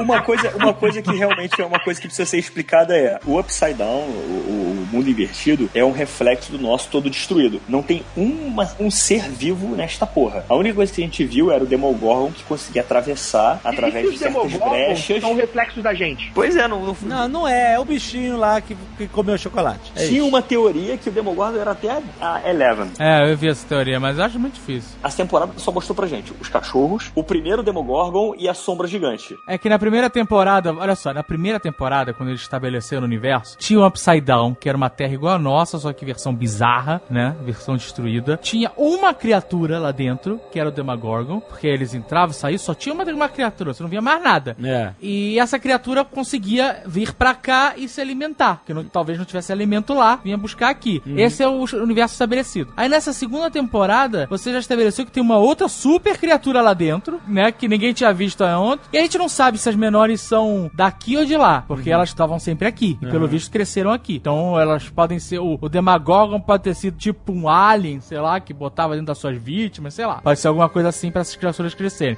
A questão é, eu não preciso saber o que é o Upside Down, isso não é necessário. Mas conforme for passando essas temporadas aí, a gente tá indo pra terceira, tem um monstro gigante que quer vir pra cá e a gente ficar só engolindo que é só porque ele é ruim mesmo, eu acho caído, sabe? Cara, e o monstro gigante, ele tem muita consciência do que ele quer fazer. Ele manda as criaturas, ele chama as criaturas de volta. É, é, isso aí. Você vê que ele tá É tipo o cérebro mesmo da galera. Pois é, e isso é muito merda. E, e assim, ele, o fato deles não darem nenhuma pensada, cara, na justificativa, eu acho que mostra que eles inventaram. Eu vi isso acontecer no Lost. É, pode Tinha crer. uma fumaça preta que era irada. Era irada, parecia um Jesus na cadeira, em um frame. E tu falava, puta, vai ser irado. E o final é uma bosta inacreditável. A explicação da fumaça não é bosta. É só É, o cara, é final. horrível. É uma Não é bosta. horrível. Não, horrível. É uma bosta. Eu preferia nunca ter sabido que era fumaça, cara. Eu preferia. Ah, É um cara bosta. que virou uma fumaça, velho. Isso é muito ruim. Não, ele entrou na, na fonte. Ele é um cara cheio de ódio que entrou na fonte de poder do, do mundo. Do, Fonte de poder, Alexandre, estragou, sacou? tipo, Não, eu é não acho a isso. fonte de poder ruim, não. Fonte de poder. Agora, no, no Não, Stranger Things tem outro cara que se perdeu. Tem outro personagem a que se relação perdeu aí, da- que é o irmão do Will, né? Que não vai voltar nunca mais pra série. O cara foi preso, né? É, o cara foi preso, Hã? cara. Preso não, ele perdeu o visto, né? Porque ele é inglês, o garoto. O irmão, o ator que faz o irmão do Will é inglês. E aí ele foi pego no aeroporto com cocaína, cara. Ah, já foi tarde, foda-se. Cara chato pra caralho. Chato pra caralho. É, cara chato. Porra. Cara chato mesmo. Tem que sair ele e tem que sair a, a, a, a irmã do Mike também. Chega, vai, bota ela. Onde estão eles? Estão em Londres fazendo intercâmbio. Porra, ótimo! Eu só sei de Chega. uma coisa: a carreira do garoto acabou. Nossa, nossa, nossa. Nossa, não, Rex. Ah, era uma piada, vocês não perceberam. Ah, era uma piada, eu não entendi. Essa foi boa. Ai, ai. Agora eu tenho uma. uma- eu tenho uma. um carro gostoso.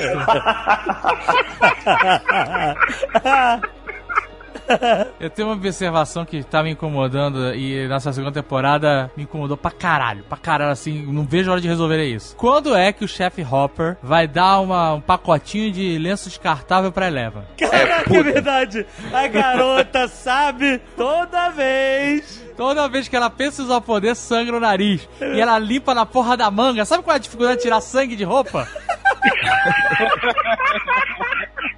Cara, leva uns pacotinhos de Porra, lenço. Scott gente. Bright, Kleenex. Bota o Bota um jabá aí, caralho. bota o lenço já no nariz. É, já anda com Antes. aquele... Agora tem aqueles cotonetes de depilar nariz, ela já anda com aquele enfiado. Pô, né? Já, já usa os poderes com cotonete no, com, com cotonete no nariz, já um algodão no nariz, já faz assim. Então. Ah, tem que andar com lencinho, porra, no bolso, caralho. Vai ter Necronômica na terceira temporada? Que é a única forma de explicar essa merda toda que vocês querem. Cara, mas não não é nem explicar de verdade. É tipo. Context- é- é- é- é um contextualizar. É, explicar de verdade não dá porque a série é ficção, é pra começar. É, é dar uma ideia, alguém chegar e, tipo, concluir que, ah, eles querem isso. Eu acho que, eu acho que, na real, assim, isso não é necessário. Explicar, a gente tá falando aqui e tal, eu até falei que vai, cada temporada se passa, você não explica e só fica um, um mal eterno assombrando as pessoas. Assim, se eles não quiserem explicar, eu acho que não é necessário. Eles têm que trabalhar o roteiro. Eles têm que se preocupar menos em referências dos anos 80. É legal, mas isso é uma parada que eles fazem fácil. Escreve um roteiro realmente maneiro, com uma história que desenvolva mais os personagens, que não tenha gente gratuita, que não tenha episódios só pra encher linguiça, como teve nessa. Faz o, o roteiro legal de 8, 9 episódios, assim, maneiro, mesmo, que a gente vê os personagens crescerem e tal, e a história se desenvolver. Aí depois que esse roteiro já é pronto, aí tu metralha com metralhadora de easter egg, bota aqui, ali, bota a placa de É George verdade. Bush, bota disco, bota música. Isso é o mais simples, na É verdade. verdade, é verdade. Sabe? O- e é, parece que é uma preocupa- preocupação muito maior nisso, É. né? De ficar, ai, ai, meu tempo como era, ou a curiosidade de quem não viveu nessa época, do que realmente fazer uma história legal, 100% legal, como foi a primeira. A primeira temporada é muito boa. Traça paralelo com RPG o tempo todo, desenvolve os personagens, sabe? Você vê que são nerds, que são inteligentes, que cada um tem sua personalidade diferente, que o, o Lucas é mais corajoso, mais destemido, que o Dustin é cagão, que o Mike é mais carente e é amigão do Will, que o Will é o mais franzino, que a mãe do Will é meio piroca, é divorciada e por isso ele é mais, é, se sente mais a parte da, da galera, tanto que o irmão dele também é meio maluquinho, sabe? A primeira temporada desenvolveu muitos personagens. É. E essa segunda só ficou ali lustrando, entendeu? Uhum, uhum. E na primeira temporada, o desenvolvimento dos personagens estava ligado completamente com a trama. A trama se resolvia através das relações dos personagens. Tipo, o Mike com a Eleven é o caso mais, mais emblemático. A segunda temporada é aquilo. Tem os Demodogs e em paralelo tem esses casaizinhos. E tem o, sabe, os guris querendo ir no baile e usando produto no cabelo, coisa e tal. Que é tudo legal pra caralho. Mas não tem nada a ver com a trama. Porque não tem trama, né? Na real, não tem trama a segunda temporada. Ela tenta se apoiar no que a primeira fez e não vai a lugar nenhum. Não tem trama. Você, pra quê? O que que ela... Ela fala assim, ó, vou... E caralho, foi pro Upside Down. Peraí, Be- Beto. Tu sumiu. É, deu uma cortada, a gente não viu parte, parte do que você falou. Não, não, eu falei que não tem trama. O, o grande problema é que não tem trama. Qual é a trama da segunda temporada? Alô?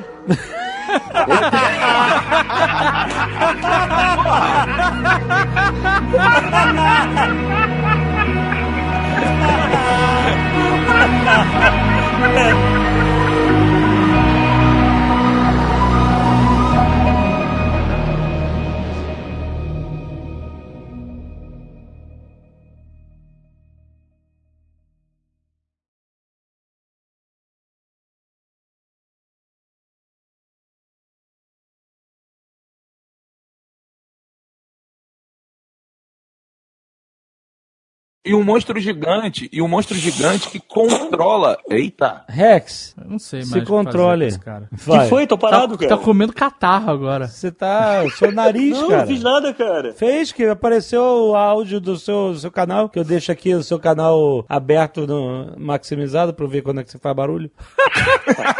Caralho, que absurdo. Este Nerdcast foi editado por Radiofobia, podcast e multimídia.